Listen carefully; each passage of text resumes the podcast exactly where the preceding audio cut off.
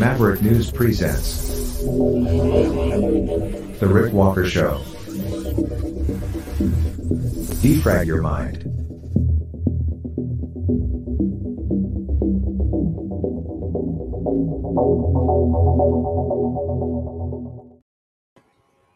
Good evening, everyone. I'm Rick Walker. Welcome back to the Maverick News Channel.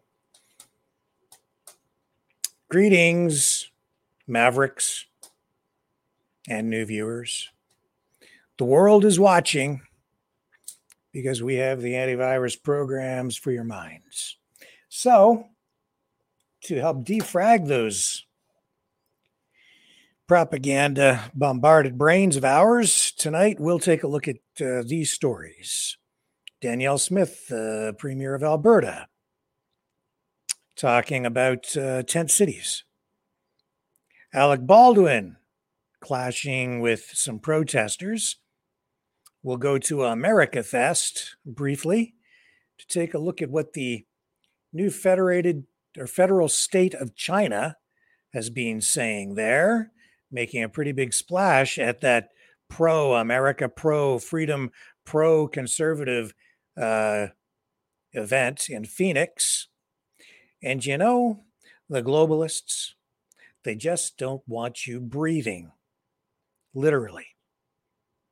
We'll talk about that. John Kirby will take you to a news conference at the White House, where John Kirby will bring us up to date on what is going on in the Red Sea, where ships are still in jeopardy, and the United States Navy is responding.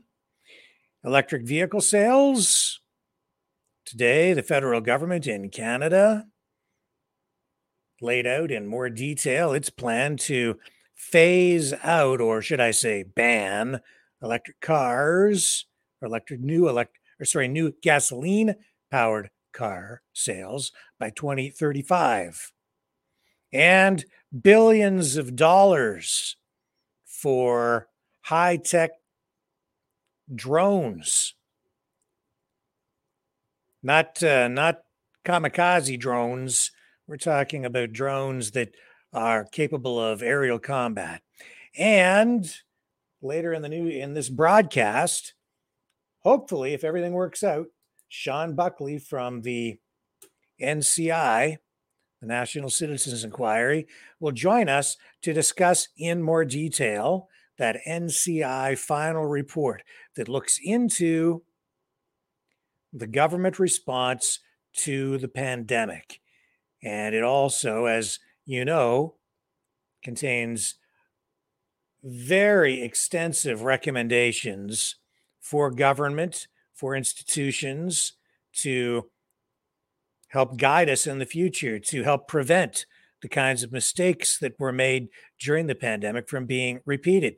Now, we'll talk to Sean. We'll find out what, if any, response there has been from government since the release of this NCI final report. And I'll tell you right now, that final report is really just the begin beginning of very important things to come. So stay with us. We have a lot on the plate tonight to share with you. A lot on tap. So don't go away. Don't touch that dial. I'll be right back after this.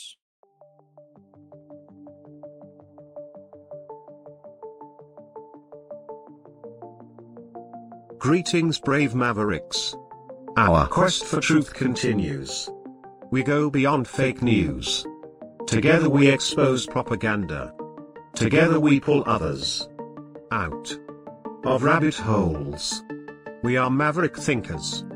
We are all unique individuals, individuals, defenders of individual rights and freedoms, credible, trusted, grounded in reality.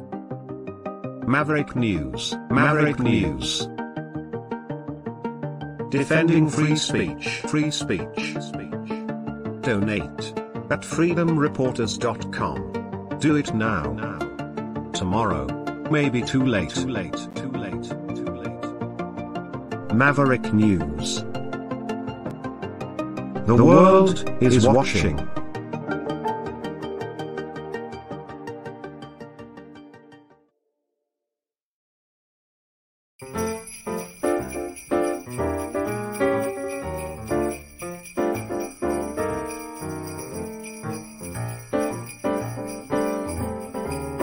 Jingle bells. Trudeau smells. Biden laid an egg.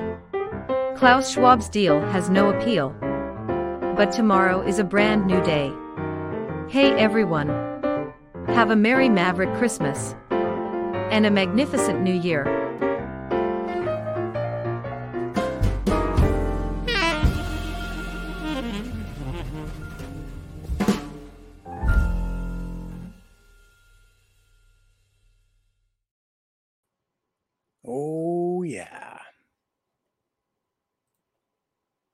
The end is in sight for gas powered vehicles in Canada. The Minister of Environment and Climate Change, Stephen Guilbeault, unveiled new regulations requiring a shift to battery operated cars, trucks, and SUVs today. He refined the government message for the public today.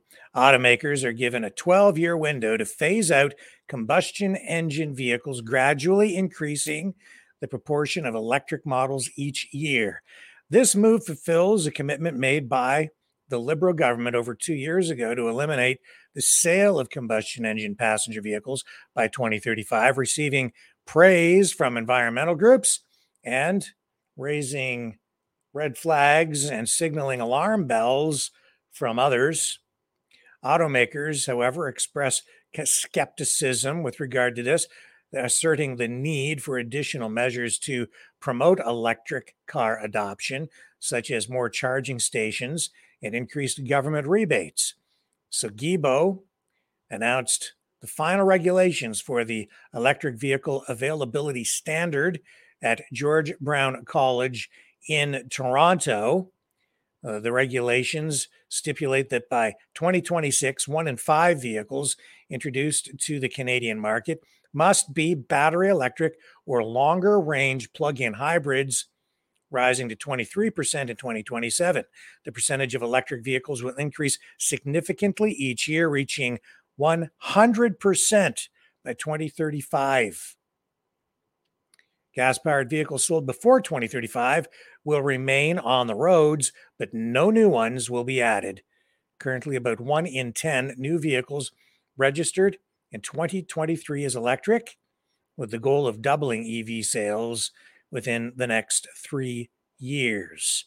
Let's go to that news conference now with Stephen Guilbeault at George Brown College.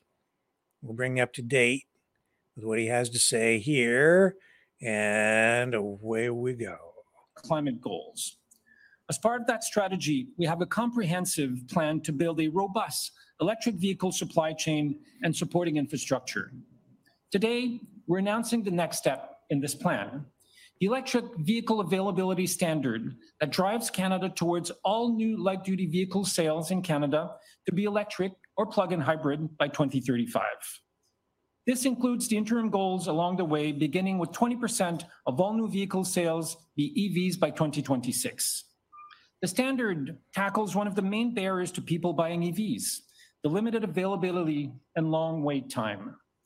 We will do this by ensuring more electric cars come to the Canadian market instead of the US or other markets that have similar targets. It ensures Canadians have access to our fair share of the global supply of these vehicles. Since we started consulting on this, the new electric vehicle availability standard now includes an early credit system to help automakers comply by encouraging them to get more EVs on the market as early as possible and, and even next year, and to build more charging infrastructure. This will also help Canadians with the cost of living. EVs are quickly reaching cost parity with their gas powered alternatives as new model of electric sedans, trucks, SUVs, crossover, and more keep coming on the market. Almost all industry projections show that by the end of the decades, the decade at the latest, the purchase price of gas-powered and electric cars will be about the same. The Government of Canada offers purchase incentives to help close the gap on new EVs. Many provinces and territories offer these purchase incentives as well. And once you drive the car off the lot, the saving on fueling and maintenance costs are enormous. For example, let's take the comparison of standard gas-powered hatchback compared to EV's alternative with current market price, like the ones we have here. Over a 10 year span, the gas powered car costs you over $82,000 during its lifetime, but an electric car would only cost about $50,000. That's over $30,000 in savings for Canadians. That's because the electricity you buy to power your electric vehicle is much cheaper than gasoline and not subject to the volatility of international oil prices. And the maintenance cost of EVs are a fraction of internal combustion cars. The benefits from electric vehicles go beyond savings, saving the climate and consumer cost. They also mean sustainable, sustainably cleaner and healthier air. We've known for a long time that air pollution from gas powered vehicles has detrimental health effects and increases the risk of serious illness in children and older people. Imagine a world in which there was no pollution from car smog, or what a difference that would make to our quality of life. It is a very exciting prospect, especially for any Canadian living near major roads or in busy cities. Aujourd'hui, notre gouvernement annonce la prochaine. Okay. Well, I dispute the numbers that he's referring to. I dispute the conclusions that he's reaching on this. I think EVs ultimately will end up being much more expensive, at least in the current scenario especially because the resale value is ultimately going to be lower because the batteries don't last as long as they need to. Uh, you're looking at vehicles on the resale market that will have extremely diminished value, in my view, in my opinion. Ultimately, gasoline powered cars, the bad there's you just keep putting gas in them. But once these EVs get to be five, six years old, the batteries lose their capacity, they have to be replaced. The cost of the battery replacement often exceeds the value of the vehicle itself. They're going to end up in the recycling yards much sooner than gasoline powered vehicles, increasing the overall price, the cost, the true cost of owning and operating an EV compared to a gasoline powered vehicle. It's also going to make it increasingly difficult, maybe even impossible, for people at the lower end of the income spectrum to own and operate their own vehicle. So, those are the uh, unfortunate realities of what we're up against and why EVs are not selling as quickly as the government wants us to believe they are. In fact, we saw just a week ago that letter released, that open letter released by automobile dealers in the United States to Joe Biden, asking the president to tap the brakes on the electrification of the auto industry because they have so much EV inventory sitting on car lots that they just simply can't sell. This whole thing is being government driven, not market driven. And when the time comes for people to make a purchase decision, they're still walking into dealerships and overwhelmingly choosing gasoline powered vehicles. Stay with me, more ahead right after this.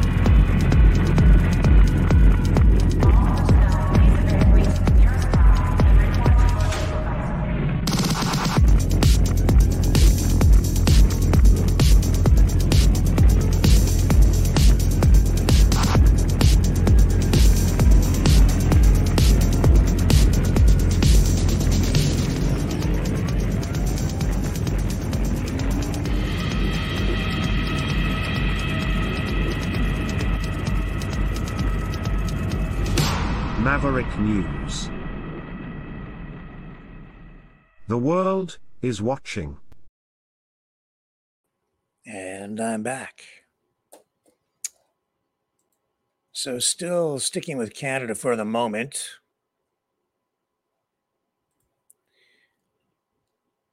I can tell you that the Canadian military is set to invest $2.49 billion in the acquisition of 11 remotely piloted aircraft, commonly known as drones, from the renowned US based manufacturer General Atomics.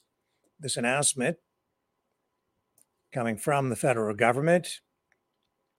Uh, but, you know, these are not your typical drones. These are not like the drones you buy down at Best Buy. These are not the kind of drones that you uh, that would be used uh, on suicide missions, where you know the uh, they're they're they're targeted onto um, an asset and then exploded or crashed into the target. We're talking about combat capable MQ 9B aircraft, each about the size of a fighter jet. They will uh, be stationed at 14, 14 wing Greenwood in Nova Scotia and 19 wing Coronach in British Columbia. Now, interestingly, the pilots won't be on site. Instead, they'll be operating these drones from six cockpits situated in a control center in Ottawa. According to the Department of National Defense, the initial delivery of these advanced drones is expected in 2028, with the program anticipated to achieve full operational status by 2033. The MQ 9Bs are, are destined for overseas operations with the Canadian forces, but they'll also play a crucial role domestically. So picture this They'll monitor coastlines and provide civilian aid during wildfires and floods here on the home front. In September, the US State Department gave the green light to Canada's plan to acquire these drones, approving a foreign military sale request that included munitions such as the 219 Hellfire missiles and 12 MK 82 500 pound bombs. It's important to note, though, that the Department of National Defense has clarified that these drones won't routinely carry weapons during operations within Canadian airspace. Defense Minister Bill Blair emphasized uh, the importance of this acquisition, stating that it ensures Canada's uh, Canada possesses a modern, adaptable, um, military that is prepared to respond to evolving and emergency security challenges. He also highlighted the drone's role in meeting the growing demand for domestic assistance. Now, $2.49 billion, that's a hefty price tag, folks. And it covers not only the drones themselves, but also six ground control stations, two brand new aircraft hangars, initial weapons for the drones, as well as training and sustainment equipment.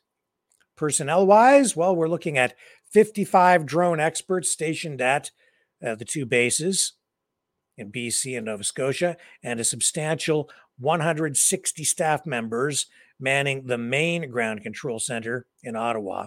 Additional personnel will be deployed to strategic locations in northern Canada as the need arises.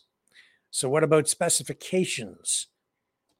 The MQ-9B has a wingspan of 24 meters, uh, has a 28 hour flight endurance, a range of 7,200 kilometers, and reaches a maximum speed of 390 kilometers per hour. But there's more. The deal with General Atomics has the potential to generate nearly 700 jobs for the Canadian industry and its value chain partners, contributing a substantial $97 million per year to Canada's gross domestic product over a nine year period. So, those are the numbers, those are the facts, that's what's happening with Canada's military. And as you can see, the uh, the future of warfare, it's all digital. Drones, AI, robotics. That's the future. And I would say not just of military, but also security, intelligence, policing. Yeah, don't be surprised if pretty soon you see RoboDog Cop patrolling your neighborhood, keeping an eye not just on you, but all your neighbors as well.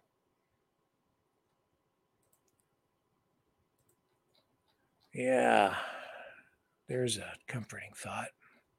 Under the watchful eye of RoboDog Cop. What else do we have for you tonight? Well, we've got, uh, we did that and we did that. What about breathing? You know, this is a remarkable story. Truly remarkable. Just drawn to my attention just before we went to air. Thank you, Brendan, for forwarding this. Look at the headline of this New York Post story.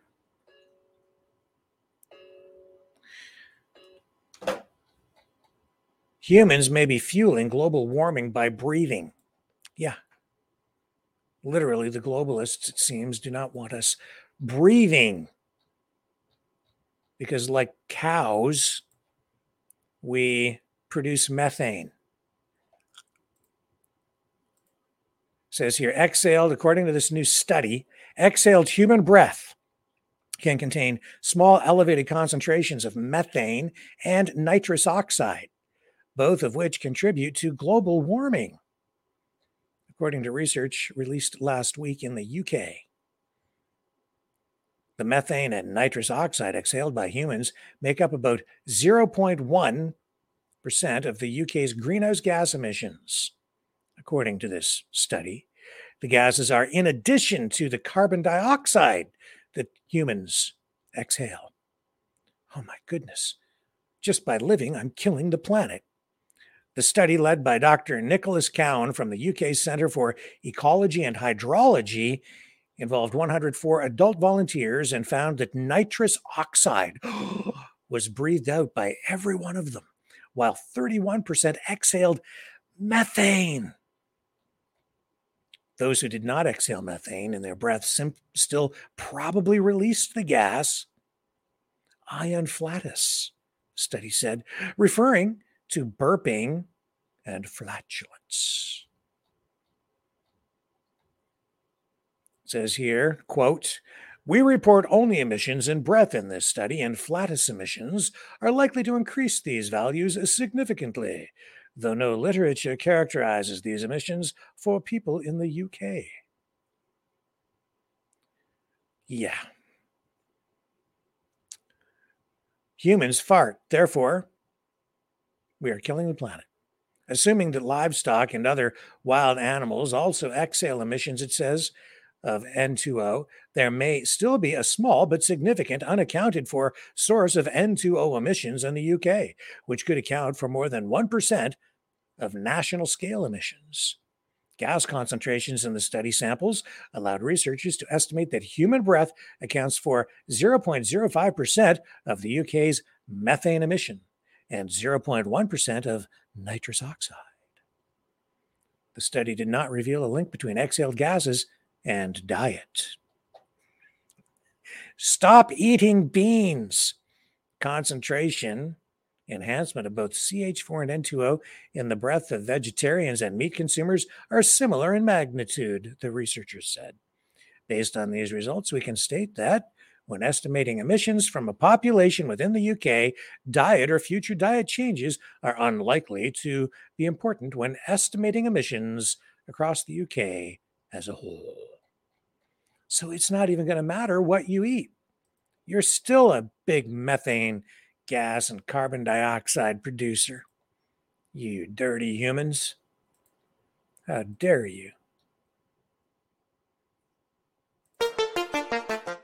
The New World Order.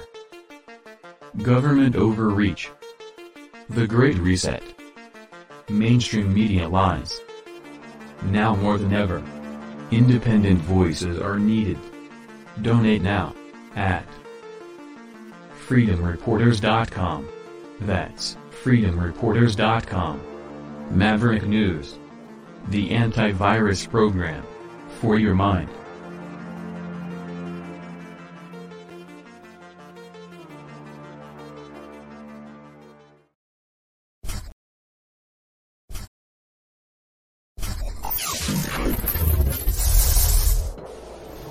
Sharing of biased and False news has become all too common on social media. More alarmingly, some media outlets simply aren't true without checking facts first. Unfortunately, some members of the media use their platforms to push their own personal bias and agenda to control exactly what people think, and this is extremely dangerous to our democracy.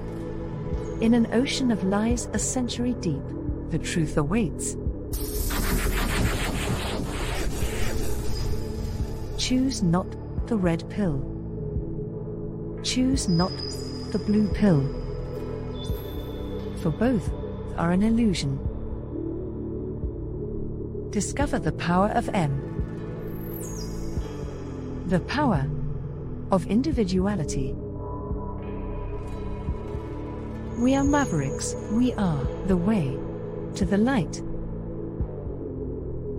Fear not the storm. Join our quest for truth. Truth will set you free. Maverick News. The world is watching.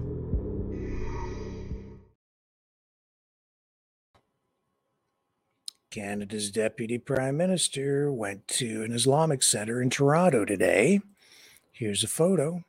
She met with leaders from the uh, Muslim communities there and uh, addressed concerns about growing Islamophobia. So there's that. And then, still on that subject matter, Alec Baldwin had a rough time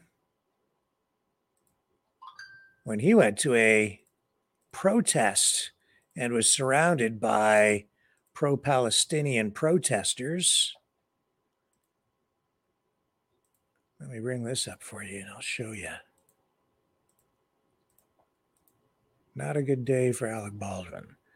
Um, he's getting some mainstream media attention as well as a result of this. Of course, he's fallen out of favor since, uh, you know, shooting that person on soundstage, that movie set. So here's NBC's reporting of this. It's uh, not the only outlet picking this story up, just to show you what they're doing with it. He was escorted by police after heated confrontation at pro-Palestinian rally in New York City. There was a shouting match that took place. Actor Alec Baldwin appeared at a pro-Palestinian demonstration. It was filmed getting into a heated clash with a protester that culminated with the star being escorted away by police. It's not clear why Baldwin was in the area or what exactly led up to the confrontation at the Manhattan rally. Anyway, here's here's what it looks like.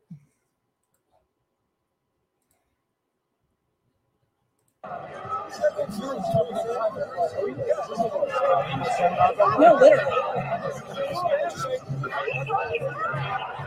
This is not the way.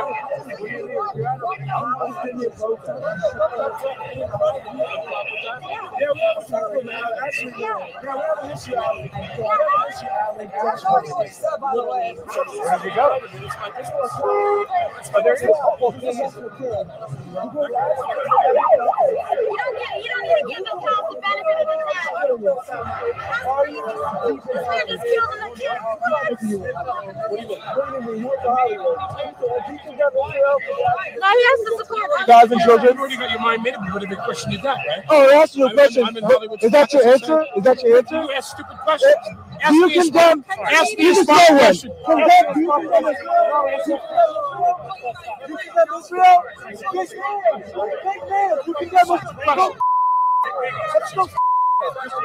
Why'd you even come here? Why'd you even come here? Burn it, get out of here! Get out of here!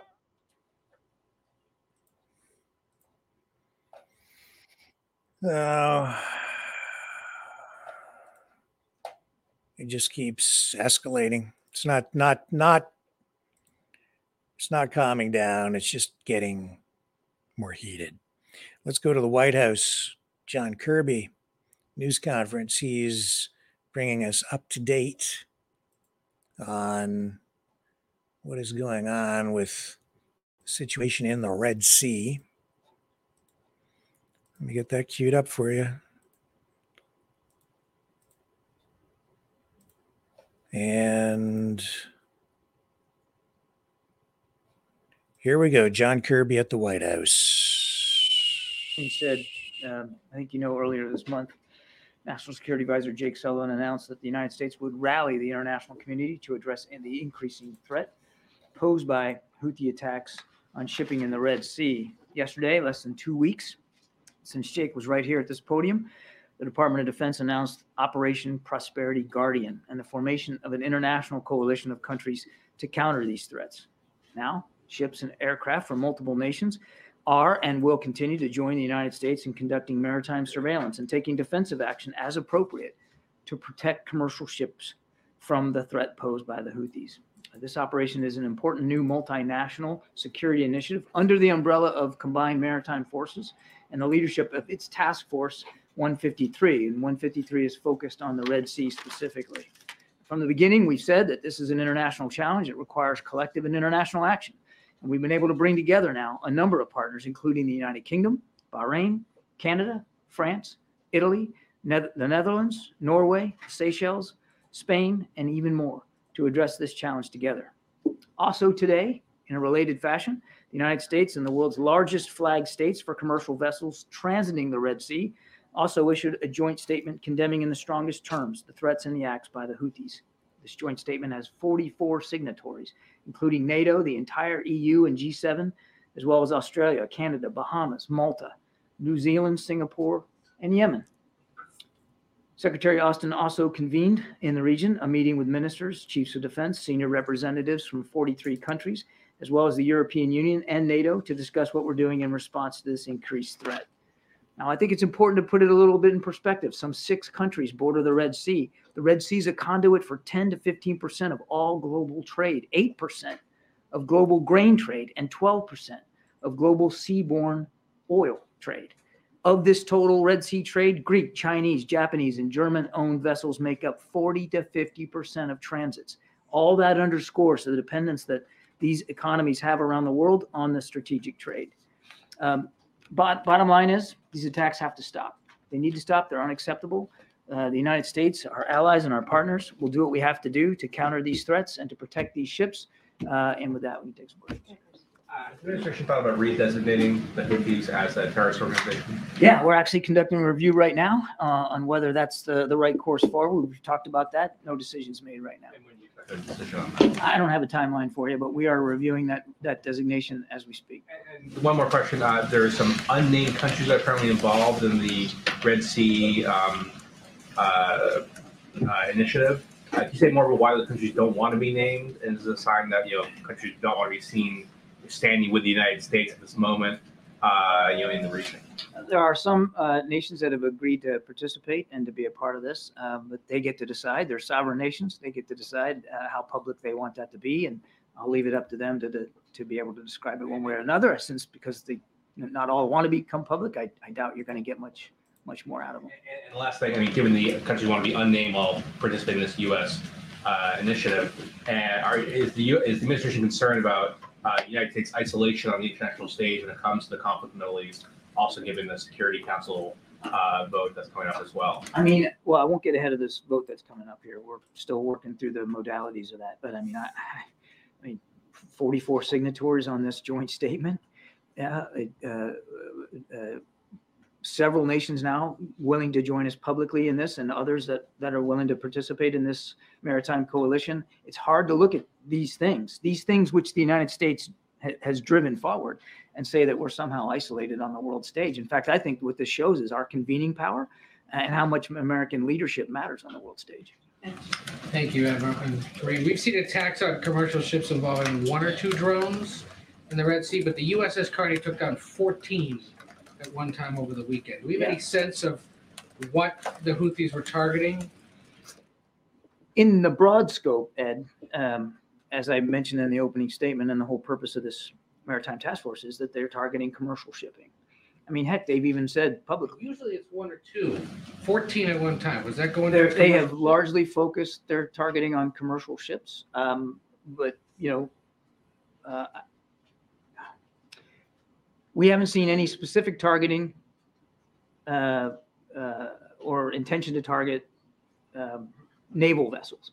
But you can't, you know, when a commanding officer is looking at something coming in, a drone or a missile, I mean, he or she has to make some oftentimes split second decisions about perceiving what the threat is and, and taking them down. So it can't, you can't rule it out specifically. But when you're talking about these 14 drones, I mean, it's not unlike, it's not unlike them to launch multiple at a time. And it's difficult to know when you're knocking them out of the air, difficult to know exactly what their intended target was in general. And this is why we set up this task force. It is clear that the Houthis are at the very least conducting a uh, a concerted effort to go after uh, merchant shipping in the Red Sea. So it wasn't, so it was definitely shipping they were after, not maybe a place? Again, Ed, you know, you, you can't be perfectly predictive. You can detect what the point of origin is. You can detect what it is that's being fired. You can gen- get a sense of trajectory, altitude, speed, and make and make a determination about the perceived threat to your ship or other ships. I, I can't rule out that there weren't terrestrial targets that might have been at play here. But again, in general, what we're seeing consistently from the Houthis are attempts to target merchant shipping in the Red Sea. And I would just, it's backed up by their own statements about what they're trying to do. Real quick, on an unrelated matter, there are early reports that two Americans have been released in Venezuela. Do you have any comment or confirmation of that? I, I can't uh, confirm those reports. I would just tell you that uh, President Biden takes very, very seriously our obligations to get wrongfully detained Americans home wherever they are overseas. And we work those issues very closely every single day.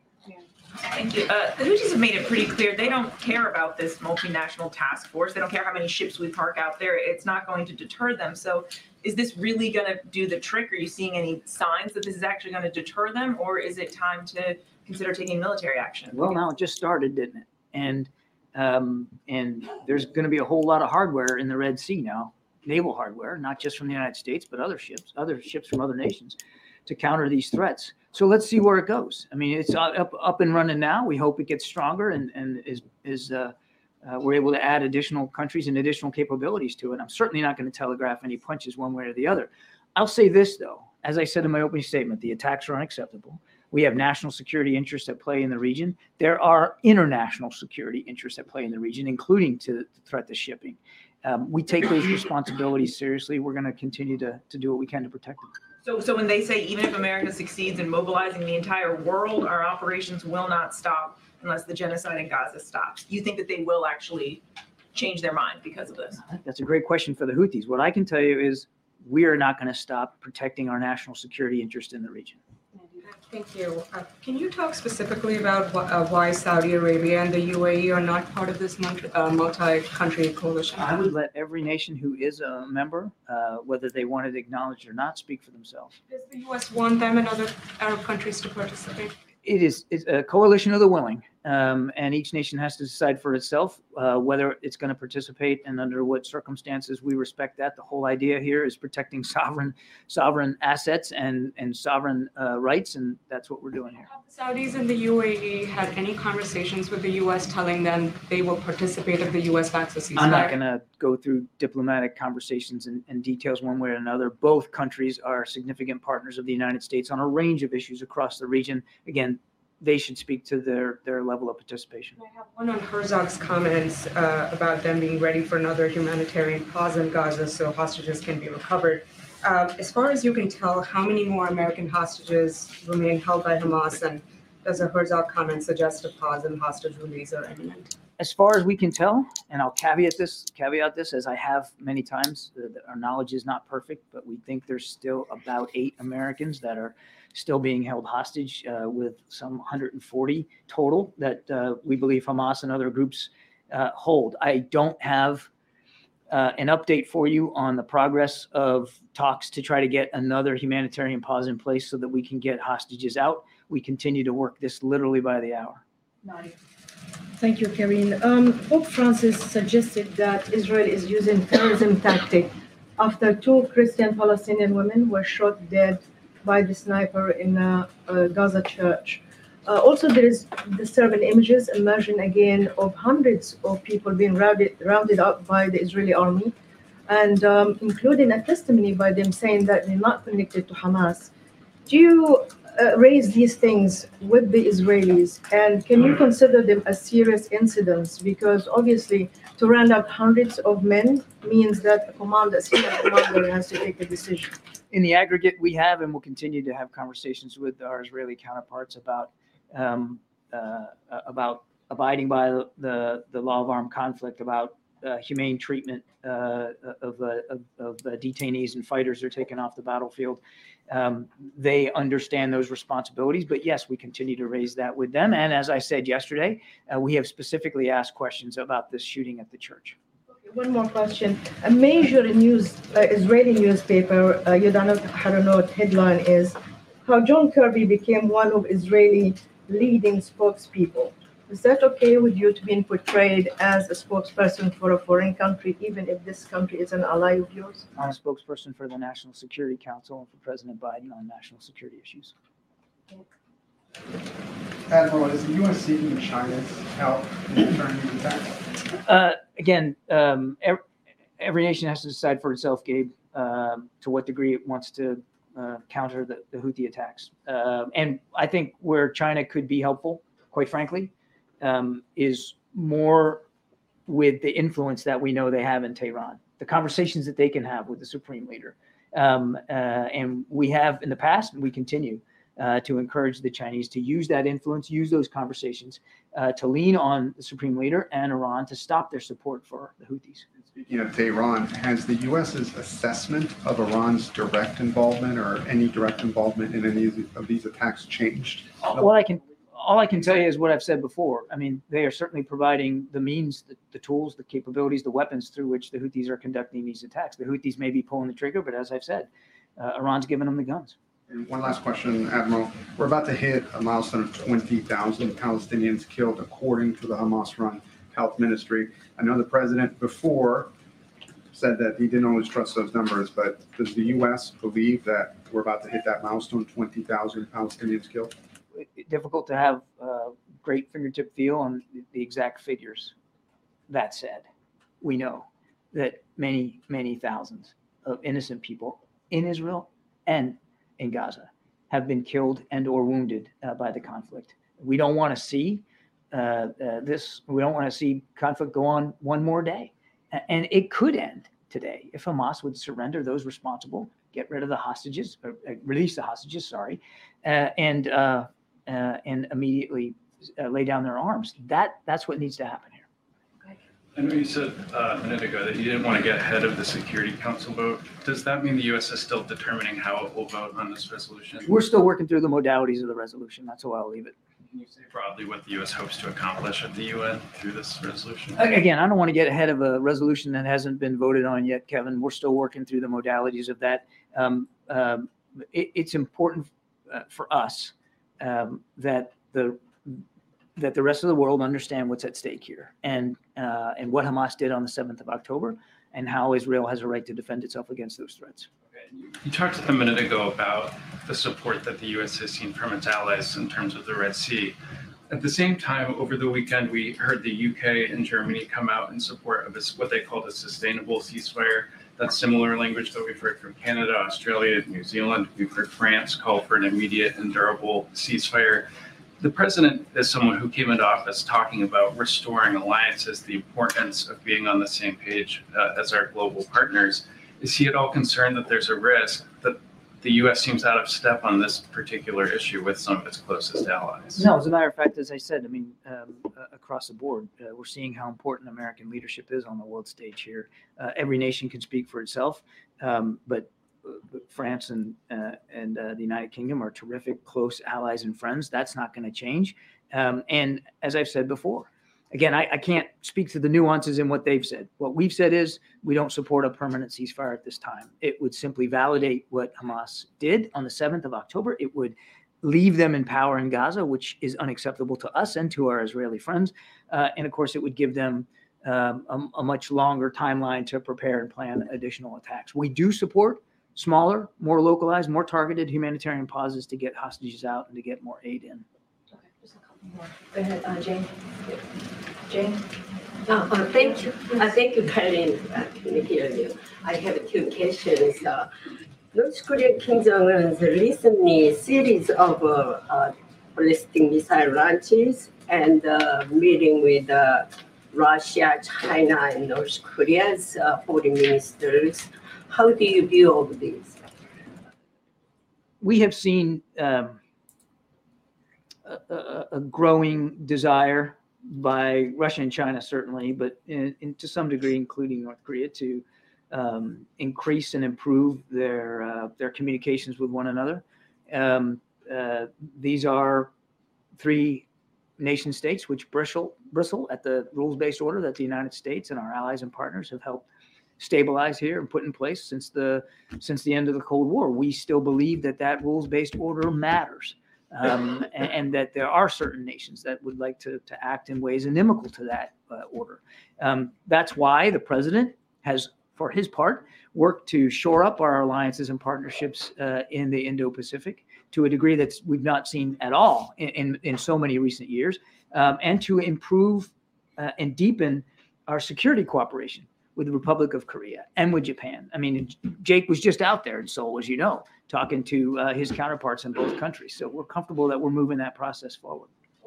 Uh, Kim Jong, uh, I'm sorry, Kim Jong Un criticized the United States, South Korea, Japan missile warning information sharing, and Kim Jong Un threatened to attack the United States with nuclear weapons if uh, the Washington decided the uh, wrong direction. How will you react to this?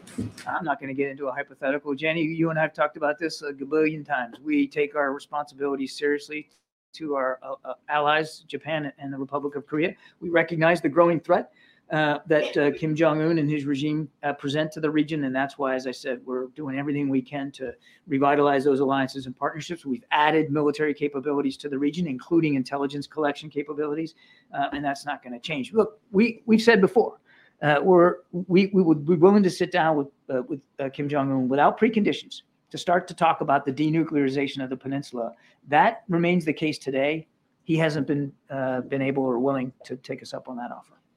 John, uh, it's been a few days since uh, Putin said Russia wants to reach an agreement on the return of my colleague Evan Gershkovich as well as Paul Whelan. Has that led to any uptick in the number of calls, conversations between the administration and Russia? And is there any updated outlook uh, from the administration on whether their their release may be secured in the next few weeks or in the near term? Well, with the caveat that I won't talk about the specifics of negotiations, lest I say something here publicly that could put them at risk. We have made a serious proposal for Evan and Paul uh, recently, which was rebuffed by uh, by the Russians, regardless of what Mr. Putin says. Just isn't true. They actually did rebuff it, uh, and we uh, we haven't given up. We haven't stopped working on it, uh, and I can tell you that we are uh, working very very hard to see if there's another avenue that we can approach, another option that we can pursue uh, that can maybe get both of those men home with their families where they belong. Christina? Thank you. Um, Admiral, uh, the president's support for Israel, the position on Israel seems to be losing him support am- among Americans as well. Is, could it be a messaging problem that they just don't understand the importance of supporting Israel? Well, I can't speak for every uh, American citizen. Um, I can tell you just a couple of things. Uh, uh, the president doesn't make national security decisions based on polls. He makes it based on principles. And there are some core principles that are at stake here. of course, Israel's right to exist as a nation and to defend their, their citizens against attacks like that that happened on the 7th of October. He knows that there are strong feelings on, all sides here, and he appreciates that. He respects that. And, um, and our, our team has been in touch with communities all over the country um, uh, about, uh, about those feelings, about those concerns. We, we do take that seriously. And that's why, in addition to making sure that we can help Israel defend itself. We are also leading the world in terms of trying to make life better for the people of Gaza right now. We are we are the one country that has really led the effort to get additional humanitarian assistance in. Now, obviously, we have partners helping us, but I mean, it's, it's the United States really pushing and convening uh, those discussions to get humanitarian assistance in, and we continue to talk to our Israeli counterparts, as Secretary Austin did yesterday, as Jake did a few days ago in Tel Aviv to be more careful, more cautious, more deliberate in the way that they are pursuing their military operations, particularly as they now gravitate more uh, to the south. And they have been receptive to those messages. And as I've said many times, they have taken some actions to be more careful. Anita. Thank you so much. Uh, we've heard various proposals for international trusteeship in post war Gaza, including one from former Prime Minister Ehud Olmert, who suggested, let me say this carefully, an international peacekeeping force drawn from NATO countries and overseen by the UN.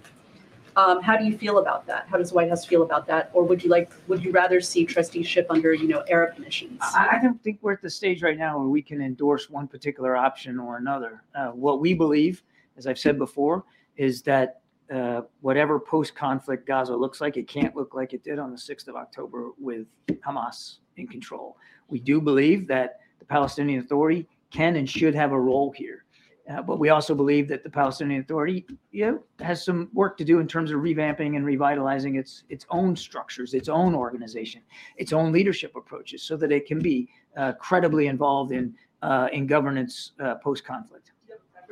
For whose auspices they should do that under? Uh, again, we're still working our way through the modalities of what that can look like, but we do believe that the Palestinian Authority uh, can and should have a, a significant role in terms of what governance looks like in, in Gaza post conflict. And then on this naval mission, um, how does the White House see the scope of it, and how do you keep this from metastasizing into a larger, wider conflict? It, it's going to be scaled to the threat. And right now, there's an increasing threat by the Houthis in terms of drones and missile attacks on commercial shipping. So, again, we're grateful for the countries that have signed up to support this. We'll see, you know, it's just now getting started. So, it's too soon for me to say that uh, what its trajectory is going to be, whether it's going to get much bigger or need to get much smaller, or where it's going to, or, or how its operations are going to be conducted. But um, th- this is something that international navies know how to do and know how to work together to uh, uh, to, to counter. So we'll we'll see where it goes. But it, it is an important body of water, an international waterway for global commerce, uh, and we have to all of us, not just the United States, all of us have to take that responsibility seriously to keep that free flow of navigation. Okay, we'll uh, pull out of this. We have other breaking news for you. Donald Trump has been declared ineligible under the 14th Amendment to run for president in 2024. In Colorado, because of the January 6th riot at the uh, U.S. Capitol or demonstration or protest or whatever you want to call that thing that happened on January the 6th. Um, Colorado Supreme Court brought down that ruling just a short time ago. In the ruling, they say, quote, we conclude that President Trump engaged in insurrection. The justices wrote in their four to three ruling. It goes on and says, again, quoting, President Trump's direct and express efforts over several months exhorting his supporters to march to the Capitol to prevent what he falsely characterized as an alleged fraud on the people of this country were indisputably overt and voluntary. Moreover, the justices continued, the evidence amply showed that President Trump undertook all these actions to aid and further a common unlawful purpose that he himself conceived and set in motion prevent Congress from certifying the 2020 presidential election and stop the peaceful transfer of power.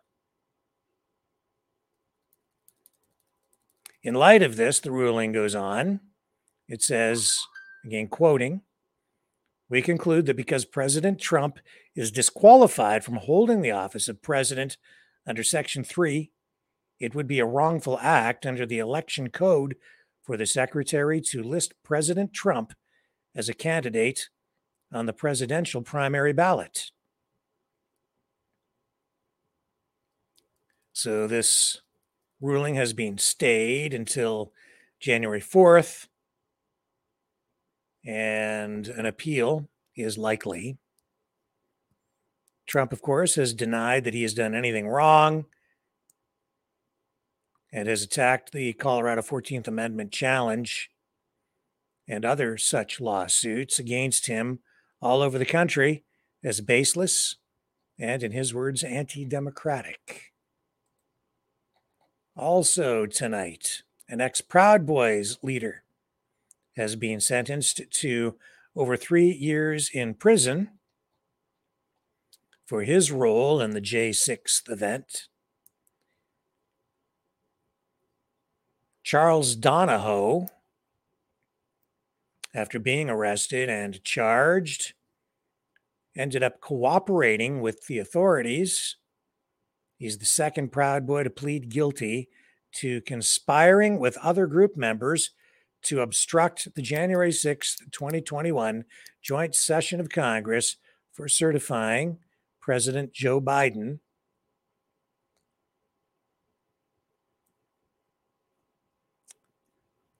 So there's some indication here that his sentence could serve as a bellwether for others who are facing similar charges, other Proud Boy members who are also charged. Donohoe is 35 years old. He's from Kernersville, North Carolina. He, as part of this process, wound up apologizing to his family, law enforcement, the officers who were on duty on January 6th, and in his words, America as a whole. He said, again, quoting here, I knew what I was doing was illegal from the very moment those barricades got knocked down. So he's getting three years and four months in prison. Could be eligible for release in a month or two because he gets credit for the jail time he has already served since his arrest back in 2021. The judge says uh, Donohoe seems to be doing everything in his power to make amends for his crimes. He said, I think you've got all the ingredients here to put this behind you. That's what the judge said. Donohoe was a, he, as I said, he's a past president of the Proud Boys chapter in North Carolina. He was a lieutenant of former Proud Boys national chairman Enrique Tarrio. He has been sentenced to 22 years in prison, the longest prison term thus far for anyone charged in connection with the J6 incident. Here's, um, I've got some video queued up here showing screen recordings of what was going on with the Proud Boys during the J6 event. Let's take a look and see what that's all about. I haven't really even had time to fully review this yet, but this should be, to say the least, interesting. So here we go. So what do we? Says, uh, there's some video clips here. Says Aaron of the Bloody East says, "Good, make their life a living hell." And then there's F them Let's take a look at this.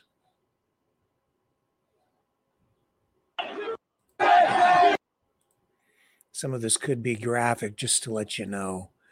because there is a warning on this. And as I say, I haven't had time to really properly vet it, but I think we're okay taking a look. It says, uh, Aaron of the Bloody East, he wasn't there, I guess. He says, I should have quit my job and came. And then some other guy says, uh, form a spear.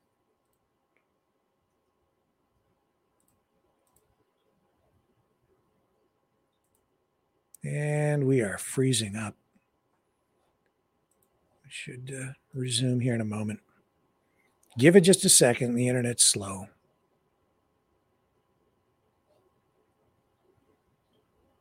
Well, I hope the internet's going to cooperate.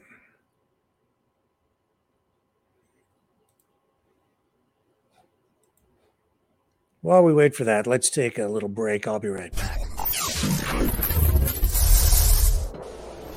The sharing of biased and False news has become all too common on social media. More alarmingly, some media outlets publish things simply aren't true without checking facts first. Unfortunately, some media use their platforms to push their own personal bias and agenda to control exactly what people think. And this is extremely dangerous to our democracy. In an ocean of lies a century deep, the truth awaits. Choose not the red pill. Choose not the blue pill. For both are an illusion. Discover the power of M. The power of individuality. We are mavericks, we are the way to the light. Fear not the storm. Join our quest for truth. Truth will set you free. Maverick News. The world is watching. All right, let's give this another shot.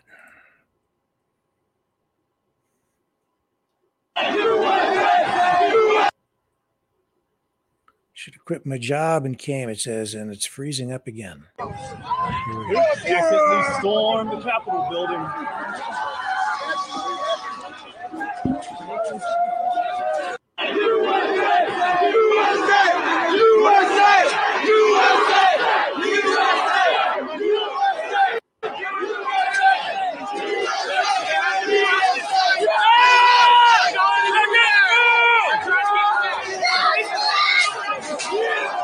Fucking do it, man. Fucking do it. Let's go.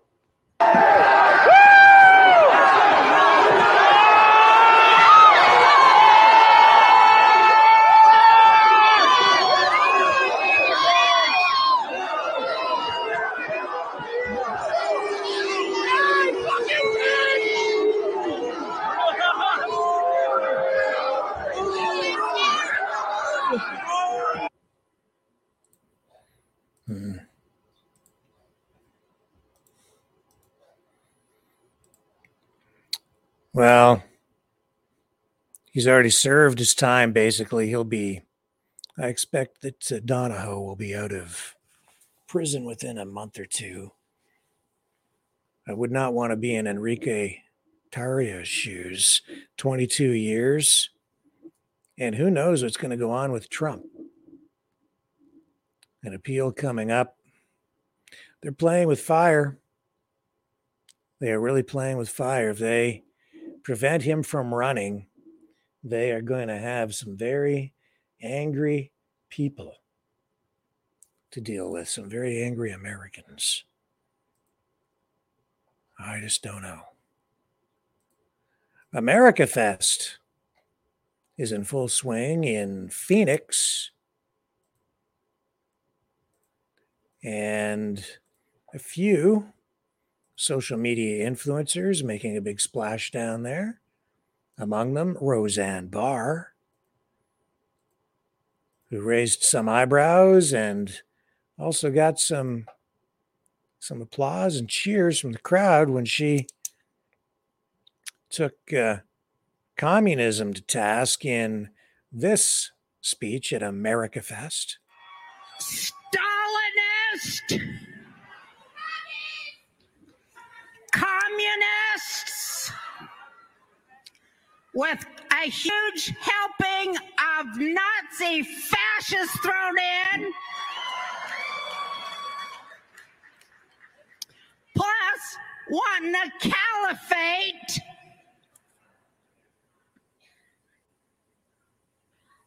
To replace every Christian democracy on earth now occupied. Do you know that?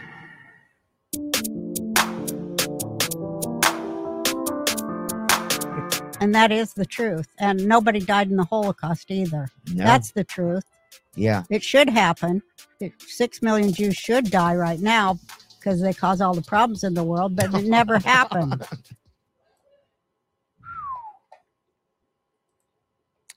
Wow.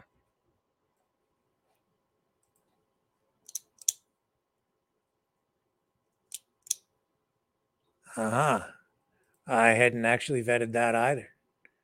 So yeah, that's uh I can see why that's raising some eyebrows. Also at America Fest.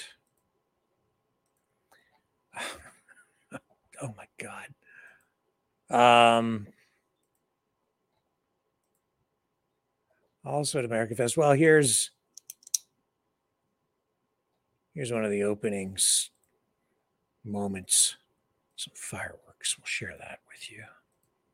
America Fest in Phoenix. This is what it looked like.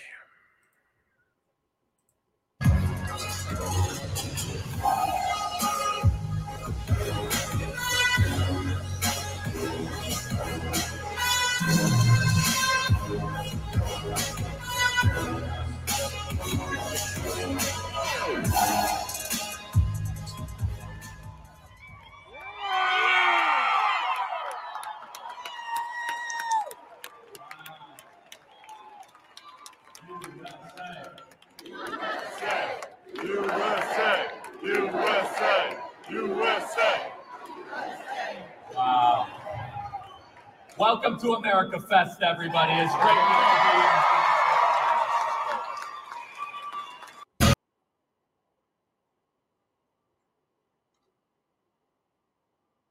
Also making a splash is um, this organization, New Federal State of China. That's uh, a Steve Bannon endorsed group. And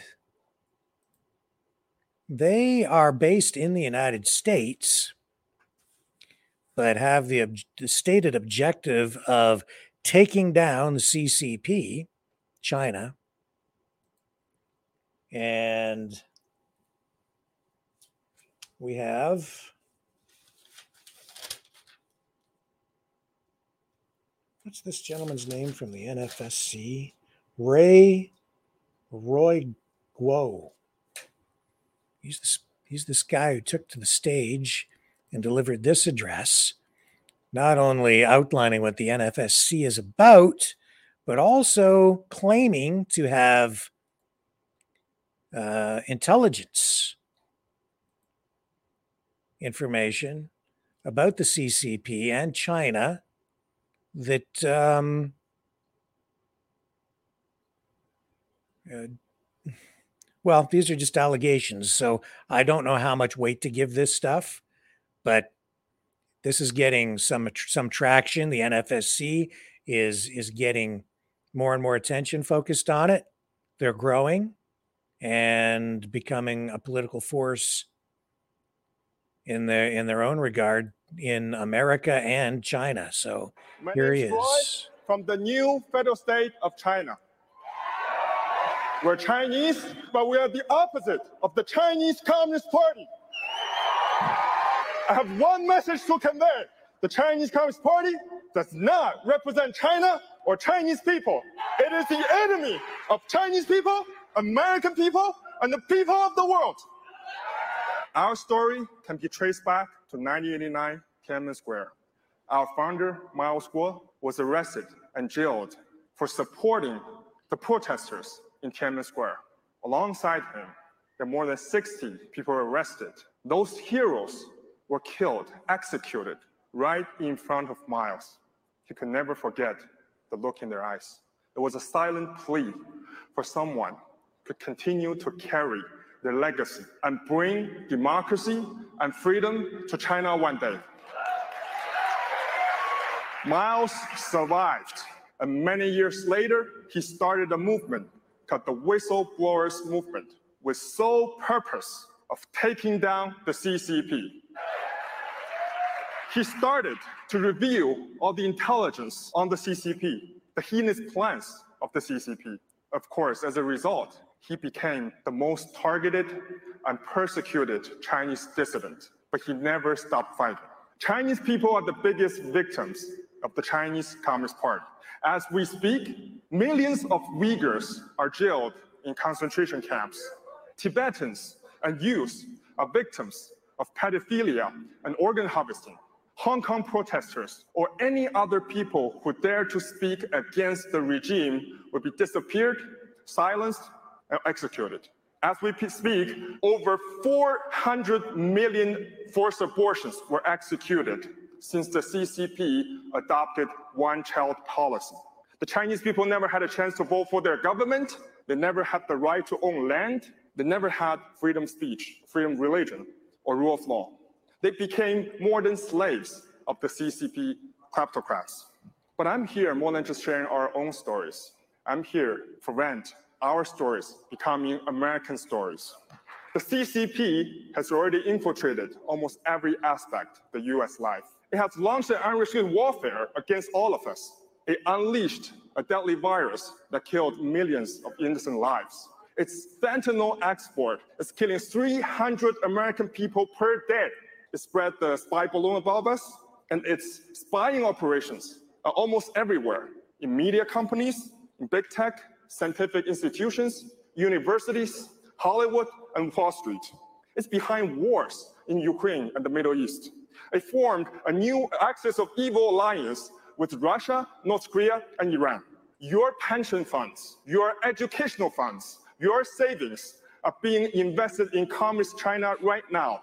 And the total number is a whopping $7 trillion. And Xi Jinping is more than ready to confiscate that money and give that to the terrorist groups and fan the flames of conflicts and seize the perfect opportunity to invade Taiwan. For the past eight years, Miles and the whistleblowers from the NFSC have exposed the truth around Hong Kong crisis, HNA group, COVID, and COVID vaccines, and many more. Those warnings were not taken seriously enough. Every time we revealed this kind of information, I had hoped we were wrong because if the information is wrong, a lot of people wouldn't have to die or suffer. But in the long run, it has always been proven verified as true. And today, for the first time ever, I have three specific pieces of exclusive intelligence to share with you. And I urge you to listen very carefully to what I have to say and verify for yourselves through time. Number one, you may have already heard the secret Bio Lab in California. Actually, the CCP has already finished building 11 P3 bio labs in the Middle East, Africa, and South America. They have the capability to manufacture and unleash new viruses at Xi Jinping's command that's the same kind of virus that already killed 6.5 million people. Number two, CCP's military installations. The CCP has already deployed 3,500 ballistic missiles, the DF-10A series, in three countries in the Middle East, worth a total of $50 billion. There are 2,000 more currently in transaction and will be delivered to those regions. They even have production lines for those missiles in those areas. Additionally, the CCP has built no fewer than 20 nuclear ICBMs. It deployed DF-41 series with nuclear warheads. They can reach the mainland US or any other country. Number three, the Chinese Communist Party is behind the terrorist group in the Middle East. In Iran and Syria, the CCP has already built an army of 20,000 mercenaries ready for combat and to join Hamas and each individual will be paid $10,000 per month by the CCP. And there are another 20,000 mercenaries ready to be deployed in the event of escalation between Israel and Hamas. The intelligence I just shared with you is brought by NFSC thanks to the courageous whistleblowers inside China that risk their lives to bring those messages. And we invite you to witness the validity of the information through time. In the past, we have provided many similar pieces of intelligence to authorities. The information should have been disclosed by the US government, but due to CCP's infiltration, it failed. So we now have to come out and speak out. As our revelations continue to be verified, we now hope American people can join us in eliminating the Chinese Communist Party. And we're not asking you, we're not asking you to give us money or arms or die for a revolution or wars. All America needs to do is very simple. Stop supporting the Chinese Communist Party. And decouple from the Chinese Communist Party technologically and financially. And leave the rest to the new Federal State of China. And we assure you, we ensure you the elimination of the Chinese Communist Party in China. Today, hundreds of millions of people have joined our causes. The majority of them are working covertly in the party in China and supporting us. We have 21 chapters around the globe, and we are more united and determined than ever. And I truly believe soon enough, we'll stand atop the Beijing Pangu Plaza again and put Xi Jinping, the dictator, on a Nuremberg trial for his crimes and make it the devil's last night. That night, we will see the end of the evil communist regime. That night, we will reunite with our loved ones. And that night, for the very first time in history of that soil, we will see a free China, a new China, the new federal state of China. Thank you.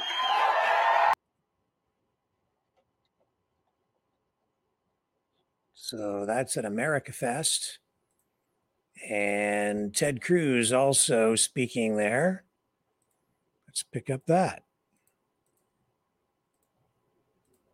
Senator Ted Cruz at America Fest. Also, also sounding the alarm bells on communism. Here's Ted Cruz.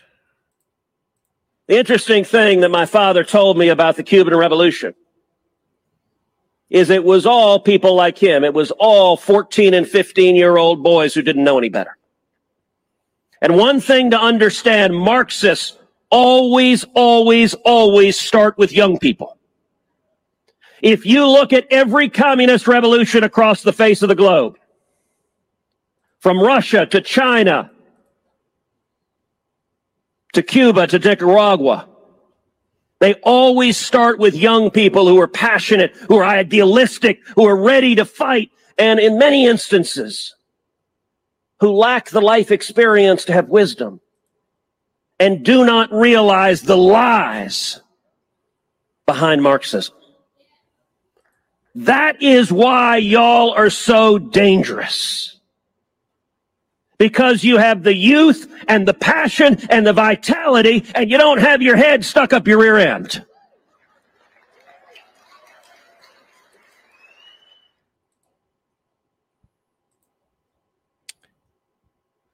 So, yeah, gotta say, those comments from Roseanne Barr took me by surprise and uh, alarming. Very concerning. Also, seeing some pushback here tonight from, again, Alberta Premier Danielle Smith with regard to the federal government's more refined, or shall I say, uh, the, the further explanation and the, the revelation of details in their electrification for the auto industry plan. Uh, Danielle Smith coming out now saying that it does not take the welfare, the well being of Canadians into account. She has also said that the government's EV plan is unconstitutional. In addition to that, just uh, of note, she recently came out with an apology for the way the unvaccinated were treated during the pandemic. Let me just roll that for you. the community that faced the most restrictions on their freedoms in the last year were those who made a choice not to be vaccinated. I don't think I've ever experienced a situation in my lifetime where a person was fired from their job or not allowed to watch their kids play hockey or not allowed to go visit a loved one in long-term care or hospital or not allowed to go get on a plane to either go across the country to see family or even travel across the border. So they have been the most discriminated against group that I've ever witnessed in my lifetime. That's a pretty extreme level of discrimination that we have seen. I don't take away any of the discrimination that I've seen in those other groups that you mentioned, but this has been an extraordinary time in the last uh, year in particular. And I want people to know that I find that unacceptable, that we are not going to create a segregated society on the basis of a, of a medical choice. And um, yeah, so as you know, that is a, an older clip, and she took a lot of flack over that. And that swings back to Roseanne Barr's comments because Danielle Smith was then criticized for saying what she said because it there were those who said that it wasn't near that the, the, the you know Jewish people suffered much more and well you know how the, all that went. Um, i have to say as well that at this point at seven well we're over we're an hour past due for shawn buckley joining us here tonight to discuss that nci final report. Um, so it doesn't look like he will be uh, coming around again tonight. So that's uh, second time that we had him lined up and no show. So don't know. Don't know what's happened. Um, maybe we'll get him on another night. Uh, so I apologize for that, folks. Beyond my control. We had a confirmed time and day and just isn't happening. So I don't know what else to tell you. I was really looking forward to digging into that final report with him and uh, to get some idea of uh, what might happen next. Anyway, um, let's take a quick break and I'll be right back on the other side of this.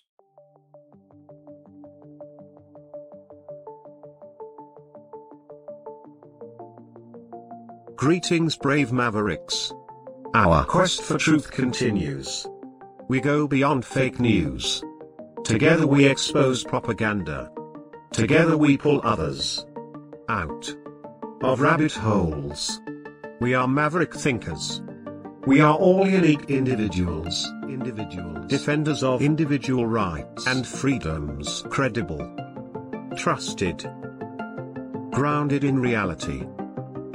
Maverick News, Maverick News. Defending free speech, free speech, speech. Donate at freedomreporters.com. Do it now. Now. Tomorrow. Maybe too late. Too late. Too late. Too late. Maverick News. The, world is watching.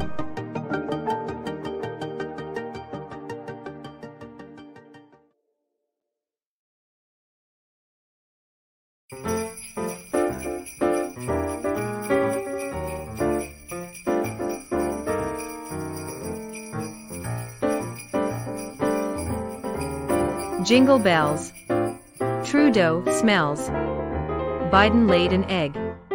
Klaus Schwab's deal has no appeal. But tomorrow is a brand new day. Hey everyone. Have a Merry Maverick Christmas. And a magnificent New Year.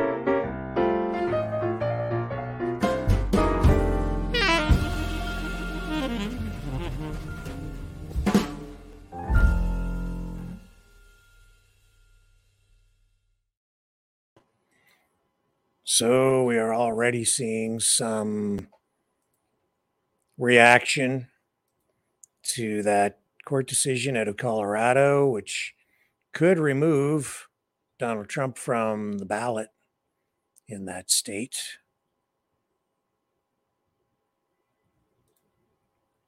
And here's a post from Matt Wallace saying, Do you believe a civil war will break out if they remove Trump from the 2024 ballot?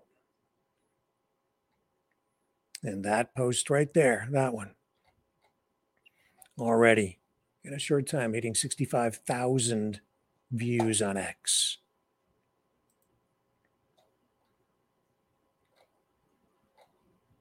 Let's go over to Truth Social and see if Donald Trump has posted anything there himself.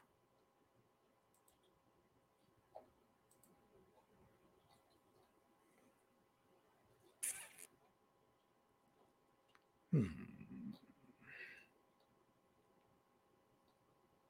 Not seeing anything.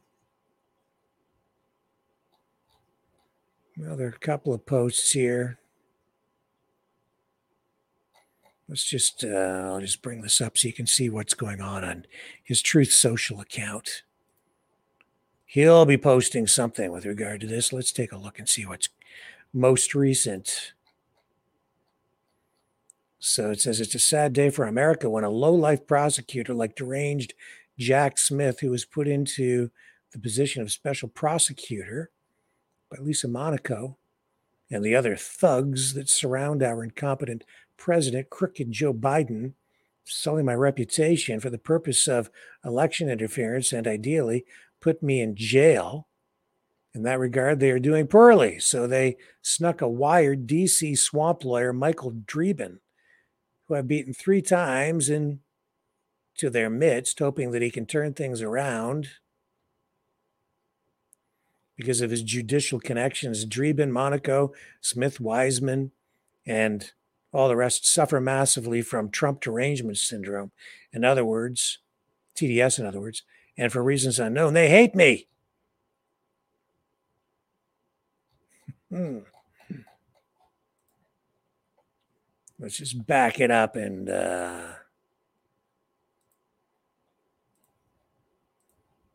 see if there's another post here. It says so now we've reached a point when a president of the United States has weaponized the Department of Justice as though we were a third world country. They don't want to run against me and never have. I am leading in the polls by a lot. And based on the results of the failed Biden administration, this will continue. But justice weaponization is a very dirty game to play, and it can have repercussions far greater than anything that Biden or his thugs could understand. They ought to withdraw all of their fake political indictments against their Republican opponent, me, immediately.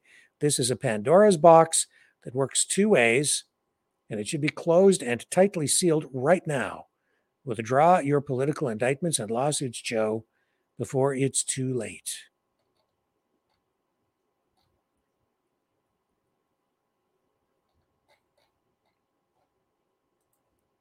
Yeah, definitely playing with fire.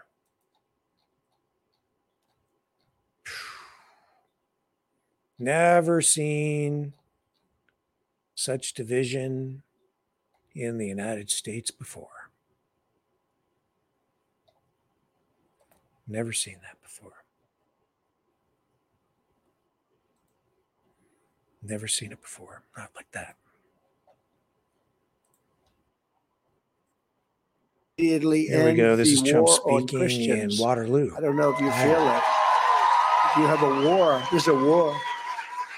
Under crooked Joe Biden, Christians and Americans of faith are being persecuted, and government has been weaponized against religion like never before, and also presidents like never before. Here I am. I always say Al Capone was treated better than I was treated. Scarface, Al Capone, he was a tough one. Biden and his corrupt Department of Injustice have sent SWAT teams to arrest pro life activists. They've targeted conservative parents at school board meetings who don't want filth taught to their children. It's filth. What they're teaching in schools is filth and nonsense. And we can't let that happen. But they're being targeted. And now the communists, Marxists, and fascists are going hard after Catholics, even plotting to send spies into Catholic churches. It's all come out, just like in the Soviet Union from days gone by. Now, think of it if you're Catholic, why would you vote for a Democrat? What they're doing to Catholics. I don't know what's going on with the Catholics, but they're really being persecuted. Why would you vote for Biden and why would you vote for a Democrat? A new report from the House Judiciary Committee proves that the Biden FBI actually targeted Catholics as potential domestic terrorists. Do you believe this? And you know, uh, evangelicals will not be far behind because when that starts, it starts happening on a very major scale. When I'm back in the White House, never again will your government be used to target Christians and other religious believers. Upon taking office, I will create a new federal task force on fighting anti Christian bias to be led by a fully reformed Department of Justice that's fair and equitable. Its mission will be to investigate all forms of illegal discrimination, harassment, and persecution against Christians in America. They are going after Christians in America. Who's who's can believe all this stuff? It's not believable, is it? But it is fact. It's just like so many of the other things when I stand up and I say that we will stop, and I've said it, we will stop men from participating in women's sports. I mean, the whole thing that you have, no, but things that you, you say that you say that you can't believe you're up here and uh, and saying it. We we are for parental rights. You have to say that. No, no, think of it. We are for parental rights. Who believes that 10 years ago, 15 years ago, who would ever have to say a thing like that? We're for parental rights. Of course, we're for parental rights. But the Democrats aren't. They're fascists. They're not. They want school boards. They want people to take your children and do things with your children that are not even speakable. Americans of faith are not a threat to our country. Americans of faith are the soul of our country, and they have been from the beginning. I will defend religion and I will defend in God we trust. We, we will defend in God we trust, which is. And you know that very important phrase is under siege. You do know that, right? We will defend it 100%. When Joe Biden lit the national Christmas tree earlier this month, he completely failed to even mention the birth of Jesus Christ, which is hard to do if you're celebrating Christmas, right? He didn't mention Jesus Christ in his remarks. Not for three years, he hasn't mentioned that and barely mentioned God.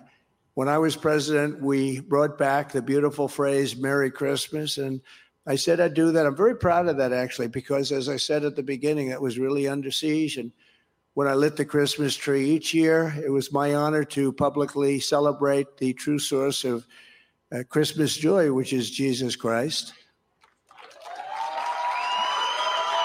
As president, I kept every promise I made to Christians and more, and I think everybody in this room understands that very well. That's pretty well documented. In our first four years, we appointed nearly 300 federal judges and three great Supreme Court justices. I stood up for religious liberty at home and all around the world. I protected innocent life and I defended the Judeo Christian values of our nation's founding. I proudly recognized Israel's eternal capital and opened the American embassy in Jerusalem, which is a big thing. I also recognized Israeli sovereignty over the Golan Heights. And, you know, they were looking to get that for 72 years.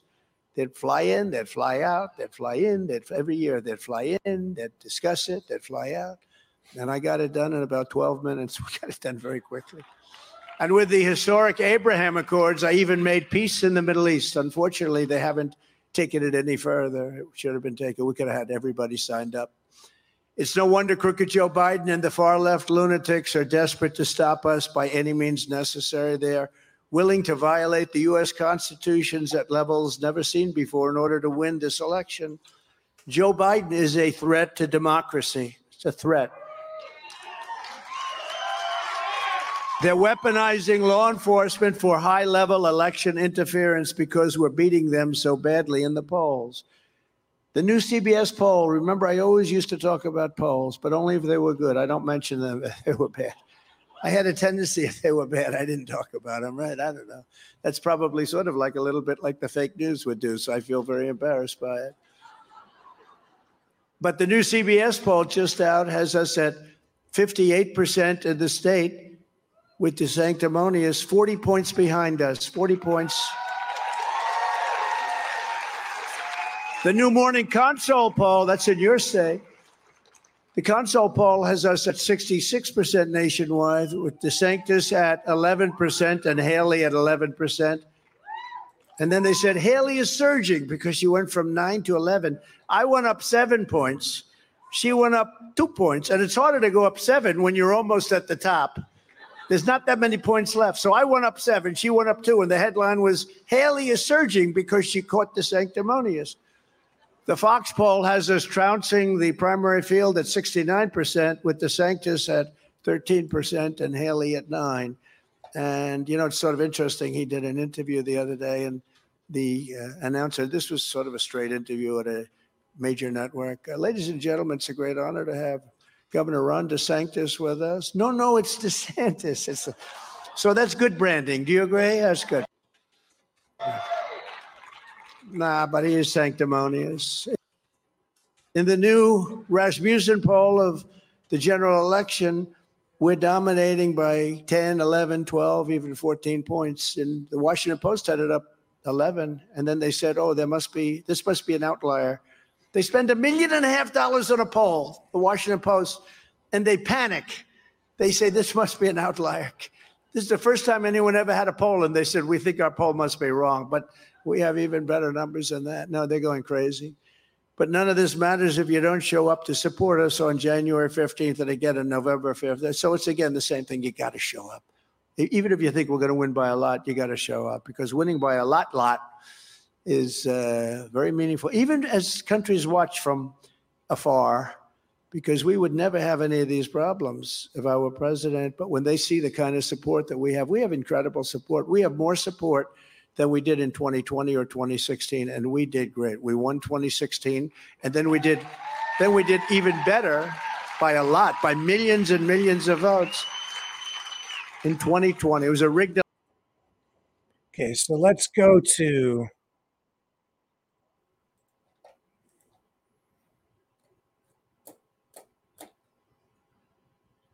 Yeah.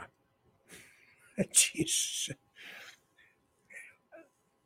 I don't think we're going to get banned for him saying that, but we might. They just, I don't know. It just, oh man, censorship.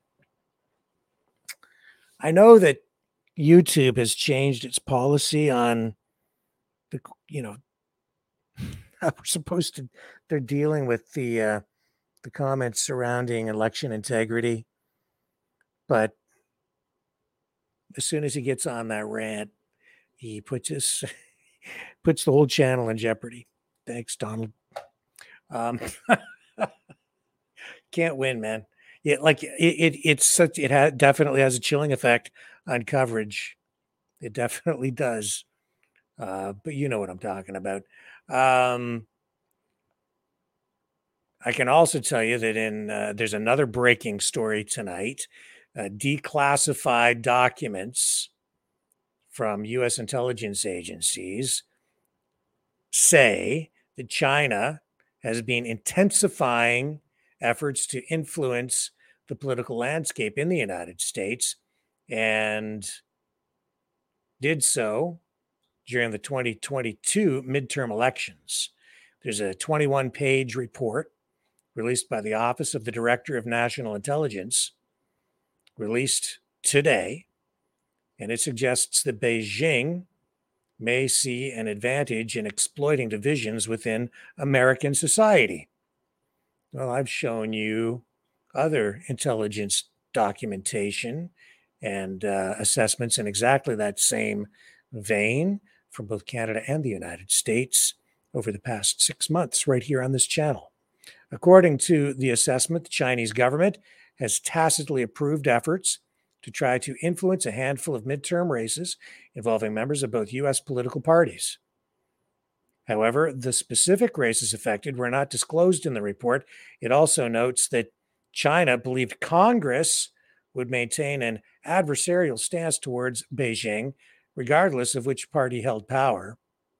This marks a significant shift in Beijing's approach to U.S. elections, as a similar intelligence assessment after the 2020 presidential election found that China refrained from the interference efforts due to perceived risks of being caught meddling.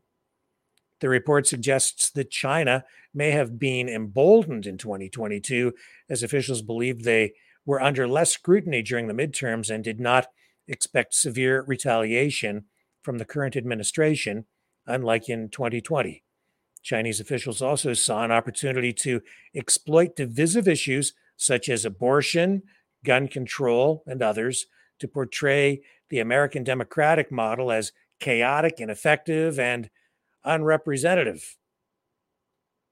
So there were other findings as well. The assessment revealed that the Russian government aimed to denigrate the Democratic Party before the elections, primarily using social media influence tactics to undermine support for Ukraine. Well, the overall scale and scope of foreign interference, according to this report, in the midterms exceeded that of 2018. There was no evidence of a foreign leader ordering an influence campaign similar to Russia's in 2016. Hmm. So, this report also highlights a shift in foreign governments' strategies with a decrease, decreasing focus on targeting U.S. election infrastructure. Intelligence analysts suggest that online influence operations may have a greater impact, and the increased resilience of U.S. systems could make election infrastructure a more challenging target. U.S. officials and cybersecurity experts have warned about the evolving tactics of foreign countries, including Russia, Iran, and China, who now use proxy websites and social media influencers to shape political narratives.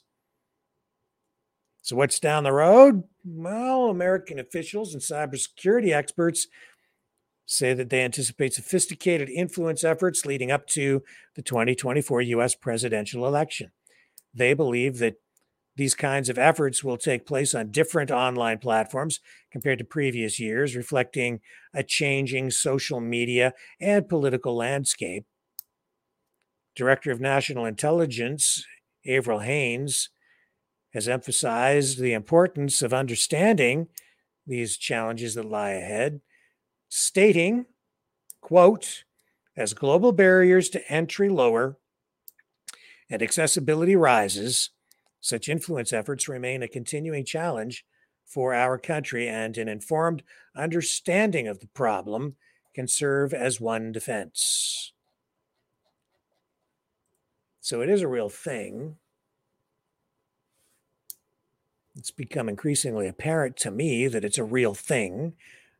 Definitely seeing fingerprints of foreign governments on a variety of propaganda, info war campaigns, and even elements of the giant psyops that are taking place online.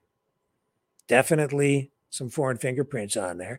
Not to say that these foreign actors are always the instigators, but once these things get rolling, they definitely uh, often get involved and push the rolling snowball of information warfare one way or the other and direct it in ways that can serve their purposes because they get involved in the social media information stream. That's largely the way that it's working. And intelligence sources looking at this as well. And there's their assessment.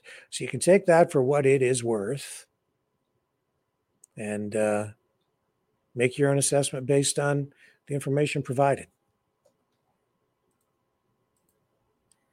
I will say, I, I think that we're in a really dangerous place with this upcoming election. If they don't, if they don't let Trump on the ballot, Talk about volatile. Also, tonight,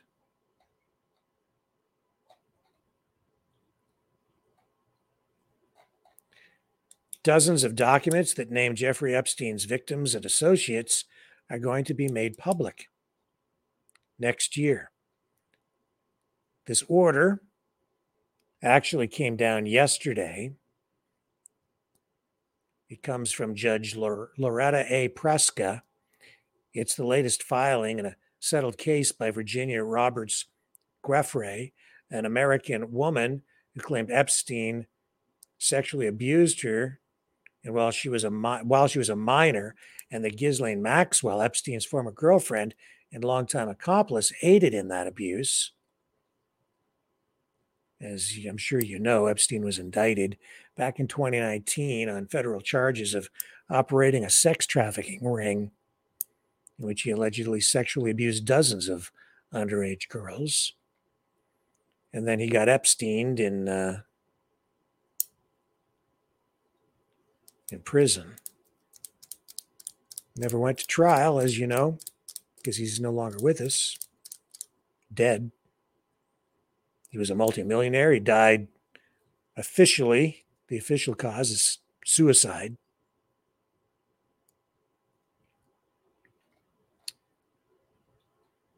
So they're going to release a lot of these documents sometime early in 2024. So next year. Some of the documents to be released include information of those who have died, including one person who died back in 2018, but was widely associated with Epstein and was featured in photos at Epstein's island residence, Little St. James, in the U.S. Virgin Islands. And these documents also include lists of people who were, were associated with Ghislaine Maxwell.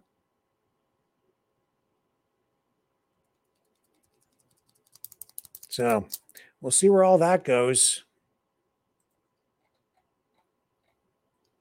And we'll see who's on those lists. I've seen a lot of lists posted online, and I think a lot of them are just fake. But as we get uh, get these documents out there in the public, I think we'll start to get more facts, and then we'll see who's who ends up embarrassed in the, the public spotlight. Yeah, we'll take a, a look at where things are going. Stay with me. We're going to go to the phones when we come back after this.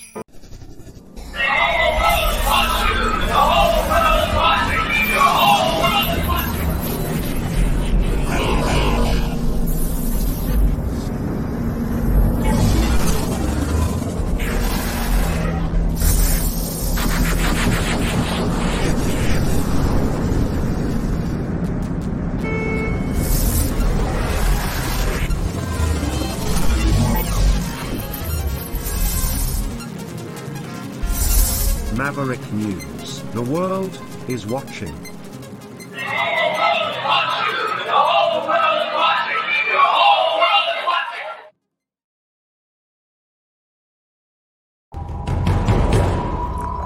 We are Mavericks. We say no to the Trudeau and Biden New World Order. And to bugs.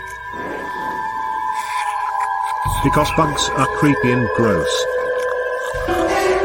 And people should not eat bugs. Maverick News. The world is watching.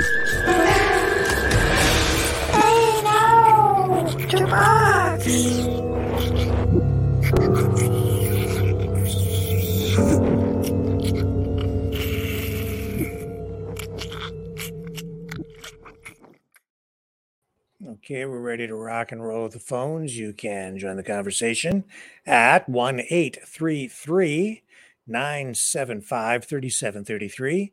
That's 1 833 975 free.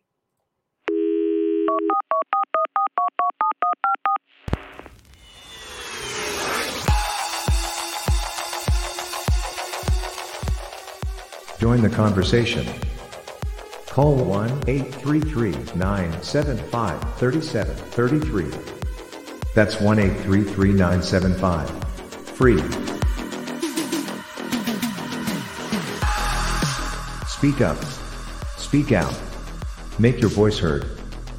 Maverick News. Fighting for freedom by defending your right to free speech. Be a Maverick. Join us.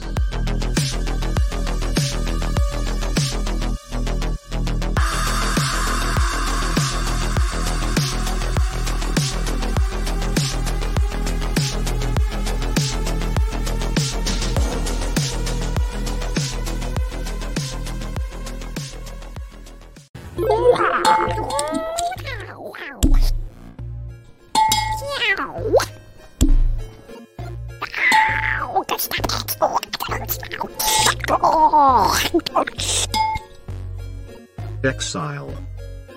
The Knights of Malta. Maverick News. Join us. The world is watching.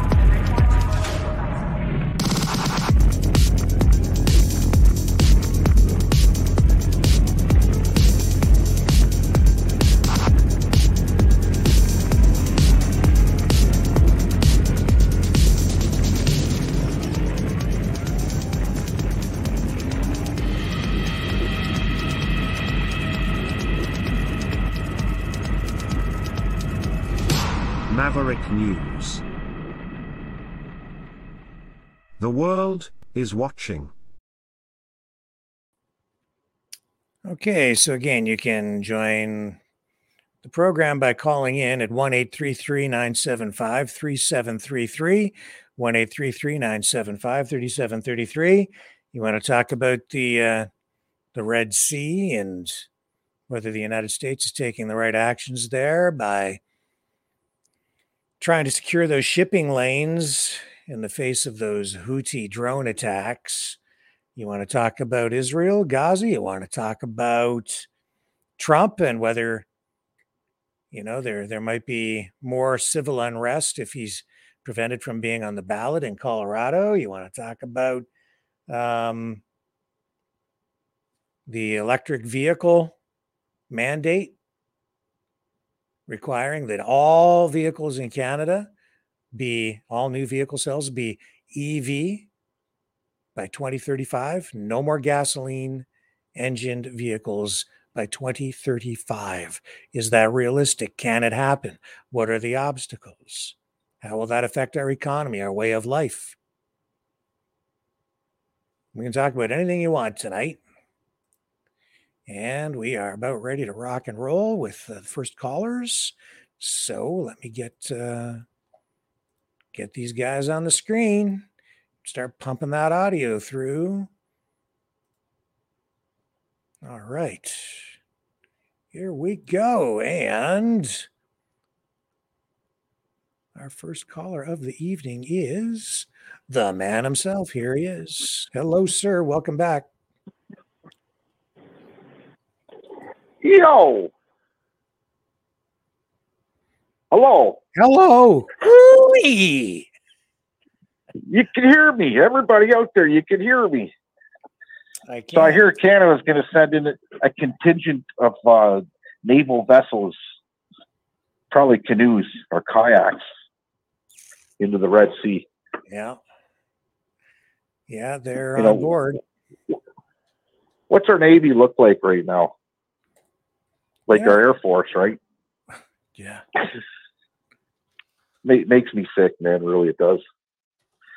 You know, I don't know. I don't know what to make of it.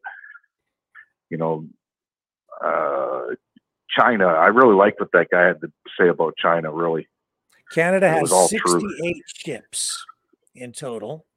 six. Yeah. Are they really ships or are they little frigate frigates? I'm just looking it up. Um, and as of 2018, I'm not sure how accurate these numbers are, how current, but 68 in total.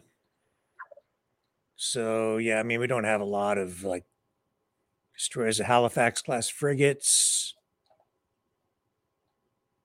The HMCS Fredericton is a Wow. Halifax class frigate. There's a lot of information here for me to absorb in a short period of time. So I, I don't want to speak uh, without being very factual about this. But uh, yeah, bunch of ships, but a lot of Well, smaller you know- ones. You know what I think about Canadian politics, especially today.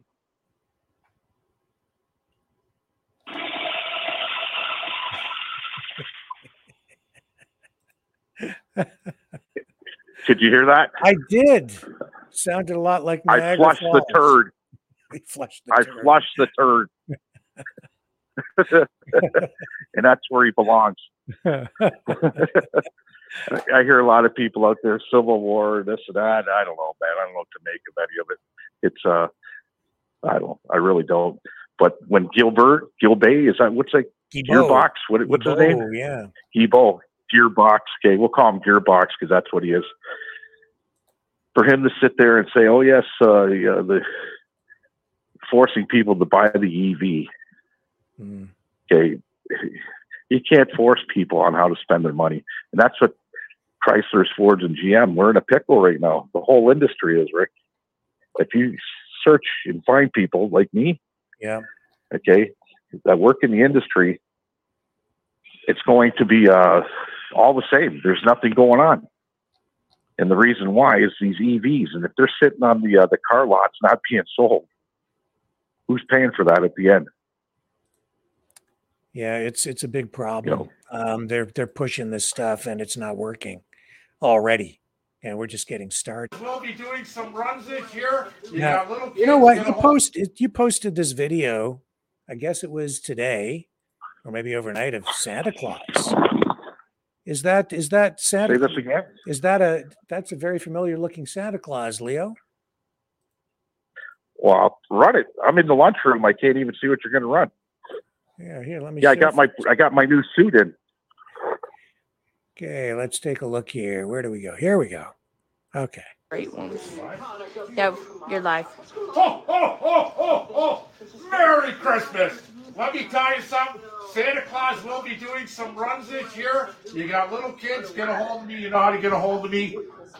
Nobody beats Santa like me. Believe me. I'm the best Santa in the world. Look at this. I just got a new, new uniform in today. Ho, ho, ho, ho! How do you like my tree? So this is Christmas time here at the Lucier residence. Look at that box. Oh, oh, oh, oh, Is that mine? oh. Merry Christmas. That better be mine. No, you can't even look. Why So not? here we go. We got the boots. We got the belt. We got the whole suit, baby. And we got a reindeer for Junior. I might do something at Imperial Gifts and Decor. Sometime this week, I'll let you guys know. Come in with the kids. You want to see Santa? I'll be there. Ciao, guys. That's great, Hey, Leo. it- it- what's funny about that was last night when I got home from work was only like eleven thirty, right? And uh, my daughter came over and I just my wife cooked burgers and there was one burger left. So I'm thinking, oh, the dogs all got burgers, and she laughed. So my daughter says, "You got to open up your Christmas gift." I said, "Don't even bring it to me. I'll open it Christmas, right?" No, you got to open it now, Dad. You got to open it now. So I'm thinking it was dinner in the box, Uh, right? And when I opened it, it was a new Chris uh, Sandy Sandy suit, right? And I was like, okay, we got to put it on and do this. that's awesome. But you know what? I've been playing. I've been playing Santa probably for at least 15, 20 years. Right? I got uh, 35 nieces and nephews. Right? And when they were all young, and then friends and this and that. And I'll tell you a good story. I go do this. Uh, this this house. Uh, uh, it was full of Vietnamese people, right? Yeah. and uh, really good, really, really good people. They said, Leo, can you play Santa? I said, yeah, like a champ. So I go over to the house. Well, they tell me next door that so and so lives next door. So they got little kids too. So I knock on the door. They answer the door. Ho, ho, ho. I go, ho, ho, ho, ho. They let me in the house. Kids sitting on my lap. Okay. They offer me a drink. I go outside 20 minutes later after it's done, and, and the guy goes, Who are you? They didn't even know who I was. I see you let any old dirty Santa in your house? And I pull off the beard. They just started laughing. Go, Leo, that's the best. I never even figured it was you. right. So I said, you let any dirty old Santa in your house on Christmas Eve. Right. So yeah, it's a, it's you know, it's for the kids. Right. Uh, and uh, even yeah, I put it on and I'll walk around Walmart and shit like that. I, I do my shopping in my Santa Claus suit on Christmas Eve. Right. I'm like you, Rick. I don't do my shopping until Christmas Eve. And you, you'd be surprised if you did a survey on how many guys don't start shopping. We're last minute shoppers, 90% of, of males. Yeah. Okay. And, and yeah, we don't start till Christmas Eve. So yeah, you know what? I enjoy it. I, I I walk I- around Walmart. I tried to do a little Christmas shopping today, and I came home empty-handed. I walked around. I just looked at stuff, and I'm like, I don't know what to buy. So I came home. I'm not efficient Well- with Christmas shopping. I'm just, you know what? I, I just hope there's no confrontations with me in my Santa Claus suit with the, you know, Mm. right? The Palestinians and this and that, because it's a sign of Christianity or whatever, right? Uh, you know, because they start giving me static, you're going to see Santa Claus throwing the fisticuffs on Facebook Live, right? and they, Oh. that'll go that'll go viral, folks, because I'm not going to put up with the shit. And you people, you you people out there, you know exactly what I'm talking about, right? You know, Yeah. I'm not going to put up with their bullshit. And, you know, you for them to go in the malls and scare people and little kids, and you know, I, you showed the one part last night while I started investigating after your show, and I seen the full video of the people in the store. They had to lock the fucking doors, people, okay, and then then take them in the back. There's stairs at every store there in uh, in Eaton's, down the stairs and out the back way. You know, these people are only shopping. Yeah. You know, so it, it, it's a form of terrorism. Yeah, and the people working in those stores, they're all just making minimum wage or a little bit more. You know, it's Right. like they're just running the cash registers and stocking the shelves, man. Like, you know, Yeah, yeah, because be, because the name says Zara and it's a Jewish name, uh, you can't work there. Like, who are these people to tell anybody? Period. You know, and that's where that's where you draw the line, right? And for the government not to step in, you know, I've lost faith in the government. What what what has to take place here? These guys got to start throwing hand grenades in order for the people to step up because the government ain't going to do shit. You know, once that happens, they'll be segregated in their own little communities like Palestine in every fucking city and stick your head out and watch what happens. well, the what that guy said was a crime. That's a threat, and he did it right in front of the That's a cops. threat. and they did they a death threat, and that's that's a that's an offense, and the cops did nothing. Yeah. Nothing. Not didn't even pull the mask off them to get an ID. Yeah. You know, you could get a visual as soon as the mask off. Okay. Uh, and they didn't even go to that those extents. Now, what I seen last night, and they said, "Oh, well, the police probably thought they were to get uh, swarmed." From what I seen last night in the other videos I was watching, there was a lot of police. Mhm. A lot of police, and the police have a thing called what? A Glock on their side. Okay, they got tasers, they got bear mace or uh, the, the the pepper spray and all that shit. Okay, now I don't know. All, I know is that uh, if you were a, a white person and you were pulling that shit, you would have been locked, popped, and sealed. No questions asked. You know, so you know this is a big plan, and Trudeau, he's, he's I don't know. I think he's afraid. I think those cops were afraid. I, I would be, af- I would be kind of afraid too. It's a big crowd and um, pretty aggressive. Uh, we're we're Well, this is not looking good. Well, it's not because a lot of these people are coming from countries where they know everything about ammunition and weapons. Okay, uh, you know, at ten years old, they're firing RPG rocket launchers. Okay, they know how to load a rocket launcher and the whole nine yards. But in North America, well, maybe in the United States, speaking, okay, they know how to play that game, but not in Canada. Yeah, yeah, we're pretty Right. passive up here. That's for sure. Right. So eh, to see that, you know, who am I? You know, you- like I don't know. I'm just a Christian Canadian boy. I got nothing to do with what's going on in, in, in, in Israel or in Palestine. Nothing. Zero. Zipple. Yeah. Yeah. Right. So, you know, for them to swarm people and, and the way that they are, that ain't cool at all, man. Really. And, and for the government to stand by, that's it's No, sickening. and I think that's a huge mistake. The, the the government, police should not be tolerating any of it. They should be dealing with it like nipping it in the bud, because as soon as they tolerate it at all, then it becomes a much bigger problem. It just allows it to fester and, and spread. It's no good. Right. Can't do that. Can't do it. It's called giving an inch, right? If they give them an inch, you're going to take fucking a mile. Okay, we all know that. Yeah. Right, and uh, you, you know they could say whatever they want to say about the, the the the trucker convoy. We were nothing like that. No, and Okay, nothing like that. not that. And uh, you know, you imagine can- Lexi Lee. Zexy Lee. Now, Lex, imagine Lexi Lee that if she was at the Eaton Center yesterday at Zara shopping, that happened. Mm. There'd be a three hundred million dollar lawsuit. she would have been scared. Mm-hmm. Man, I Right? don't know. Like So- protest all you want, but you, you don't go around threatening to kill people like that. no, you know I don't care how you word it. Uh, as soon as you said I'm going to put you six feet under, what's that mean? Yeah. I'm going to put you six feet under. Under where? Yeah, and you can Under the see building? and Uh, you saw the expression under on my that car? One, that one police officer's face, right? He was shocked, and you could tell he was concerned, scared. He looked Well, scared to me. He should be. Yeah, He should be. There's more guns. There's more guns in Toronto than there is in Palestine. yeah, probably. One hundred percent. Yeah. One hundred percent. Everybody's packing heat. Okay, and it, that's a fact. You know, and, and they know it. The police know it. You know, that's why nobody fights with their fists anymore, even in Windsor. You, that's why you hear about the shootings and the stabbings, because nobody's got the balls to be a man and stand up and take a, you know, take your lumpins or give your lumpins. You know, it turns into, you know, goes goes right to the extremes, right? You know, I'm telling you, Toronto has a lot of guns. Ask any of your callers from Toronto that grew up in Toronto; they'll tell you. Yeah. That's why treat people with kindness. Uh, what would I say? With kindness and uh, be patient with people, especially this time of the year.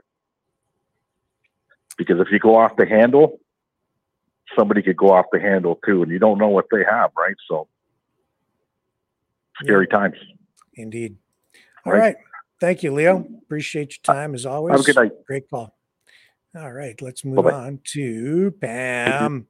Hello, Pam. Hello, Sir Richard. Woo-wee. I just want to say I'm I'm calling about uh, several things, but I'll keep each one of them short. Short. One of them was Roseanne Roseanne Barr's show that you showed today or clips. Those were clips because I've seen her in previous videos where she talked about the Holocaust and the concentration camps. She is fully aware that they are real. I've been to them, or I've been to one at least. And um, so is Alice in your chat, which I was Okay. glad to find that someone else went there. But, anyways, that's one of the things. Now, the second thing is, I think Jeffrey Epstein, is a very good possibility that he could be still alive. And I'll tell you why if you'd like to hear. Okay. All right. So here, here we go. Now, if I were president, and he obviously got caught and apprehended when Trumpy Bear was president, and he went to a prison.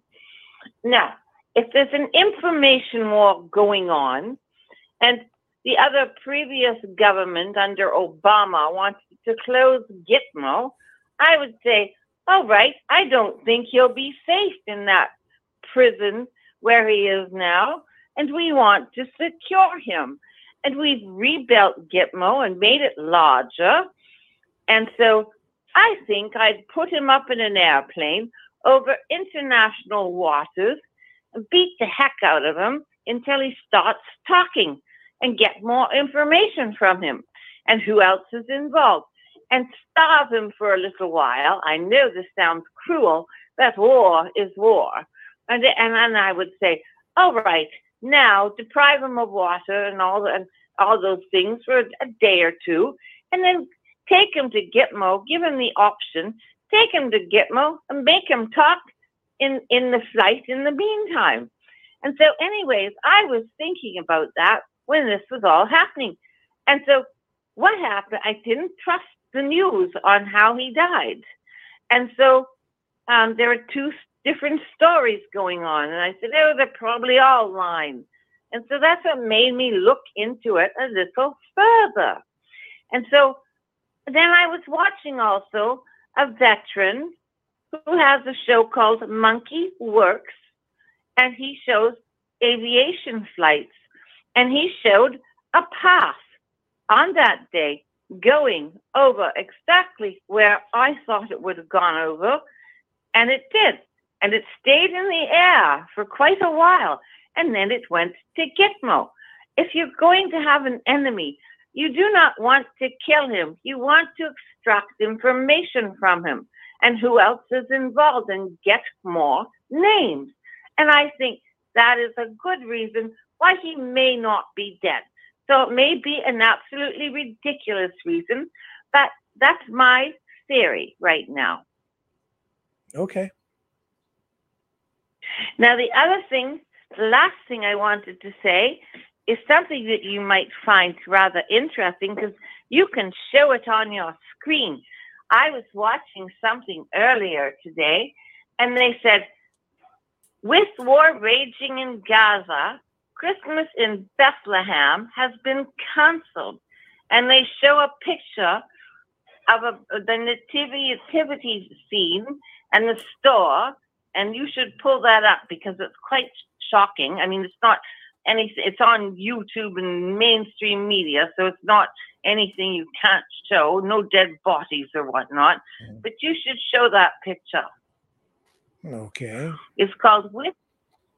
It's called with war, W A R, raging in Gaza, comma, Christmas in Bethlehem has been cancelled. Uh, is this the one from NPR? Uh, yes. Okay, I'll show you. Here we go. There it is.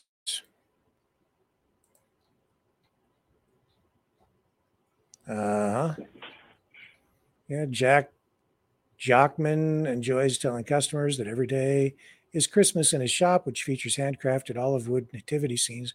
Blah blah blah blah blah. Um, but there's no Christmas tree or sparkling lights in Manger Square or along the cobblestone streets that should be bustling with foreign tourists this time of year.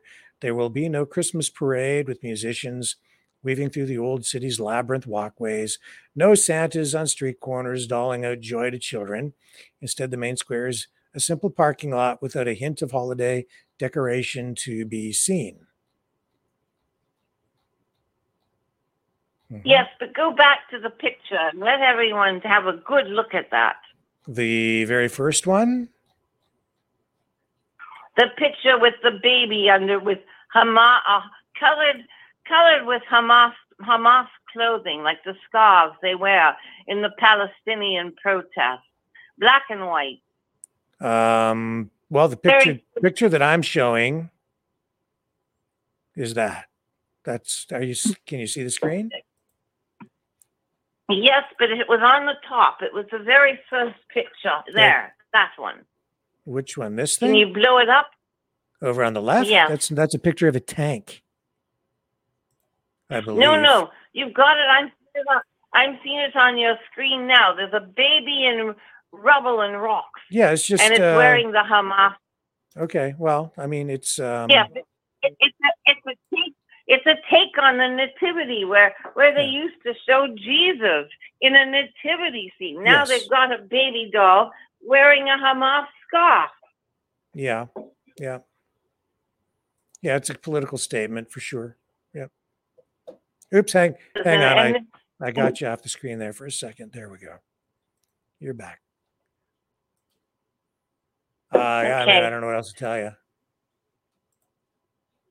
I know I was a bit stunned by that, but you know, this is just a breakdown of of getting away from Western civilization's uh, celebrations, and uh, that's all I want to say. Except for I've made more more cookies, you know, for Christmas.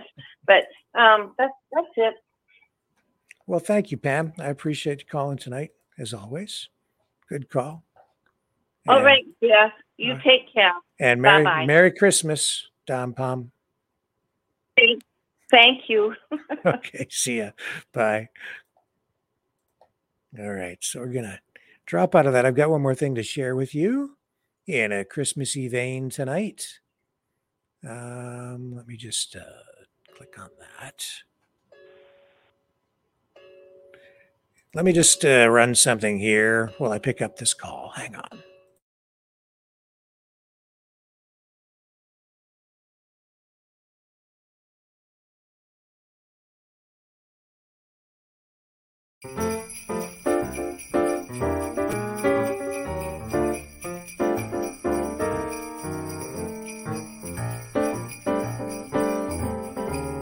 Jingle bells.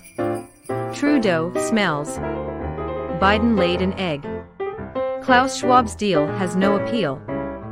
But tomorrow is a brand new day. Hey everyone. Have a Merry Maverick Christmas. And a magnificent New Year.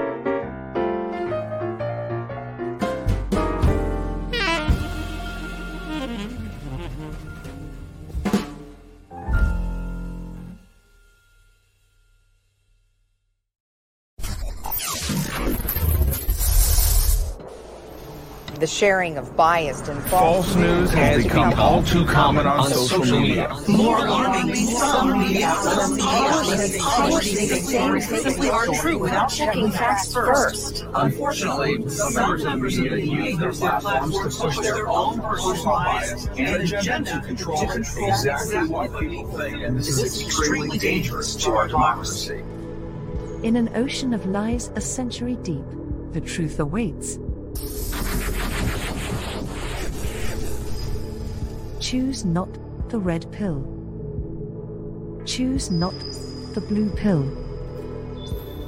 For both are an illusion. Discover the power of M. The power of individuality. We are mavericks, we are the way to the light. Fear not the storm. Join our quest for truth. Truth will set you free. Maverick News. The world is watching. Okay, so on the phone, that was our guest for tonight, apologizing for missing the interview. Just some crossed wires, and everybody's busy, and that's all that that was. So now it looks like maybe we're going to have Shawn on on Friday to talk about the NCI uh, final report, and uh, certainly again looking forward to that. Very important stuff, and I know all you guys have been looking forward to it. So just look ahead to Friday, and we'll do it then. So there's that. But I want to share this with you because it is Christmas before we sign off tonight. Um, this is from a friend of mine, Ken Powell. Doesn't know I'm running this, but he posted this on Facebook, and I just I loved I loved it. Uh, I, I came across it last night, so I'm going to share this with you because I think this is awesome,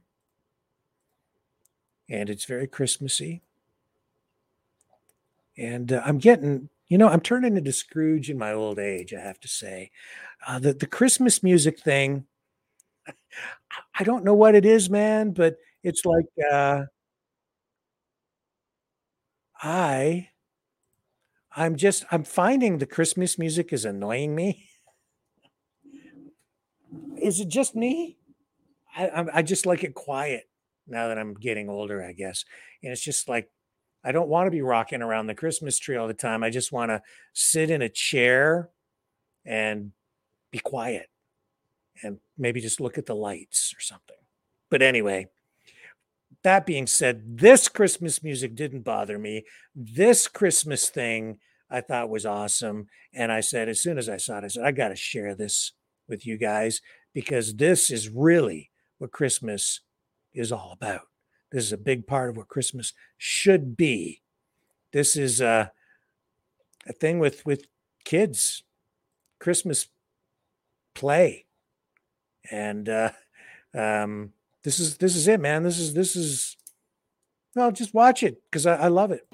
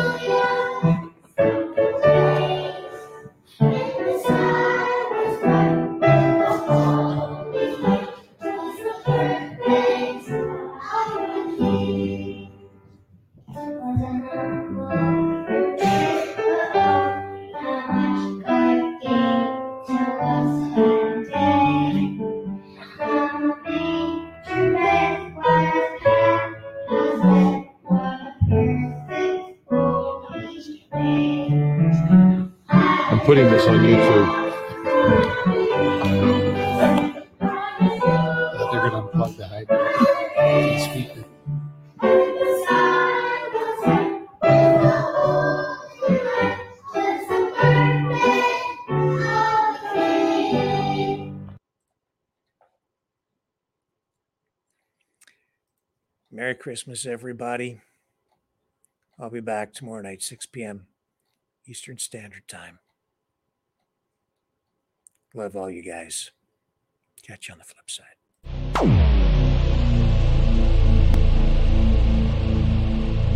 This has been a Maverick Multimedia production.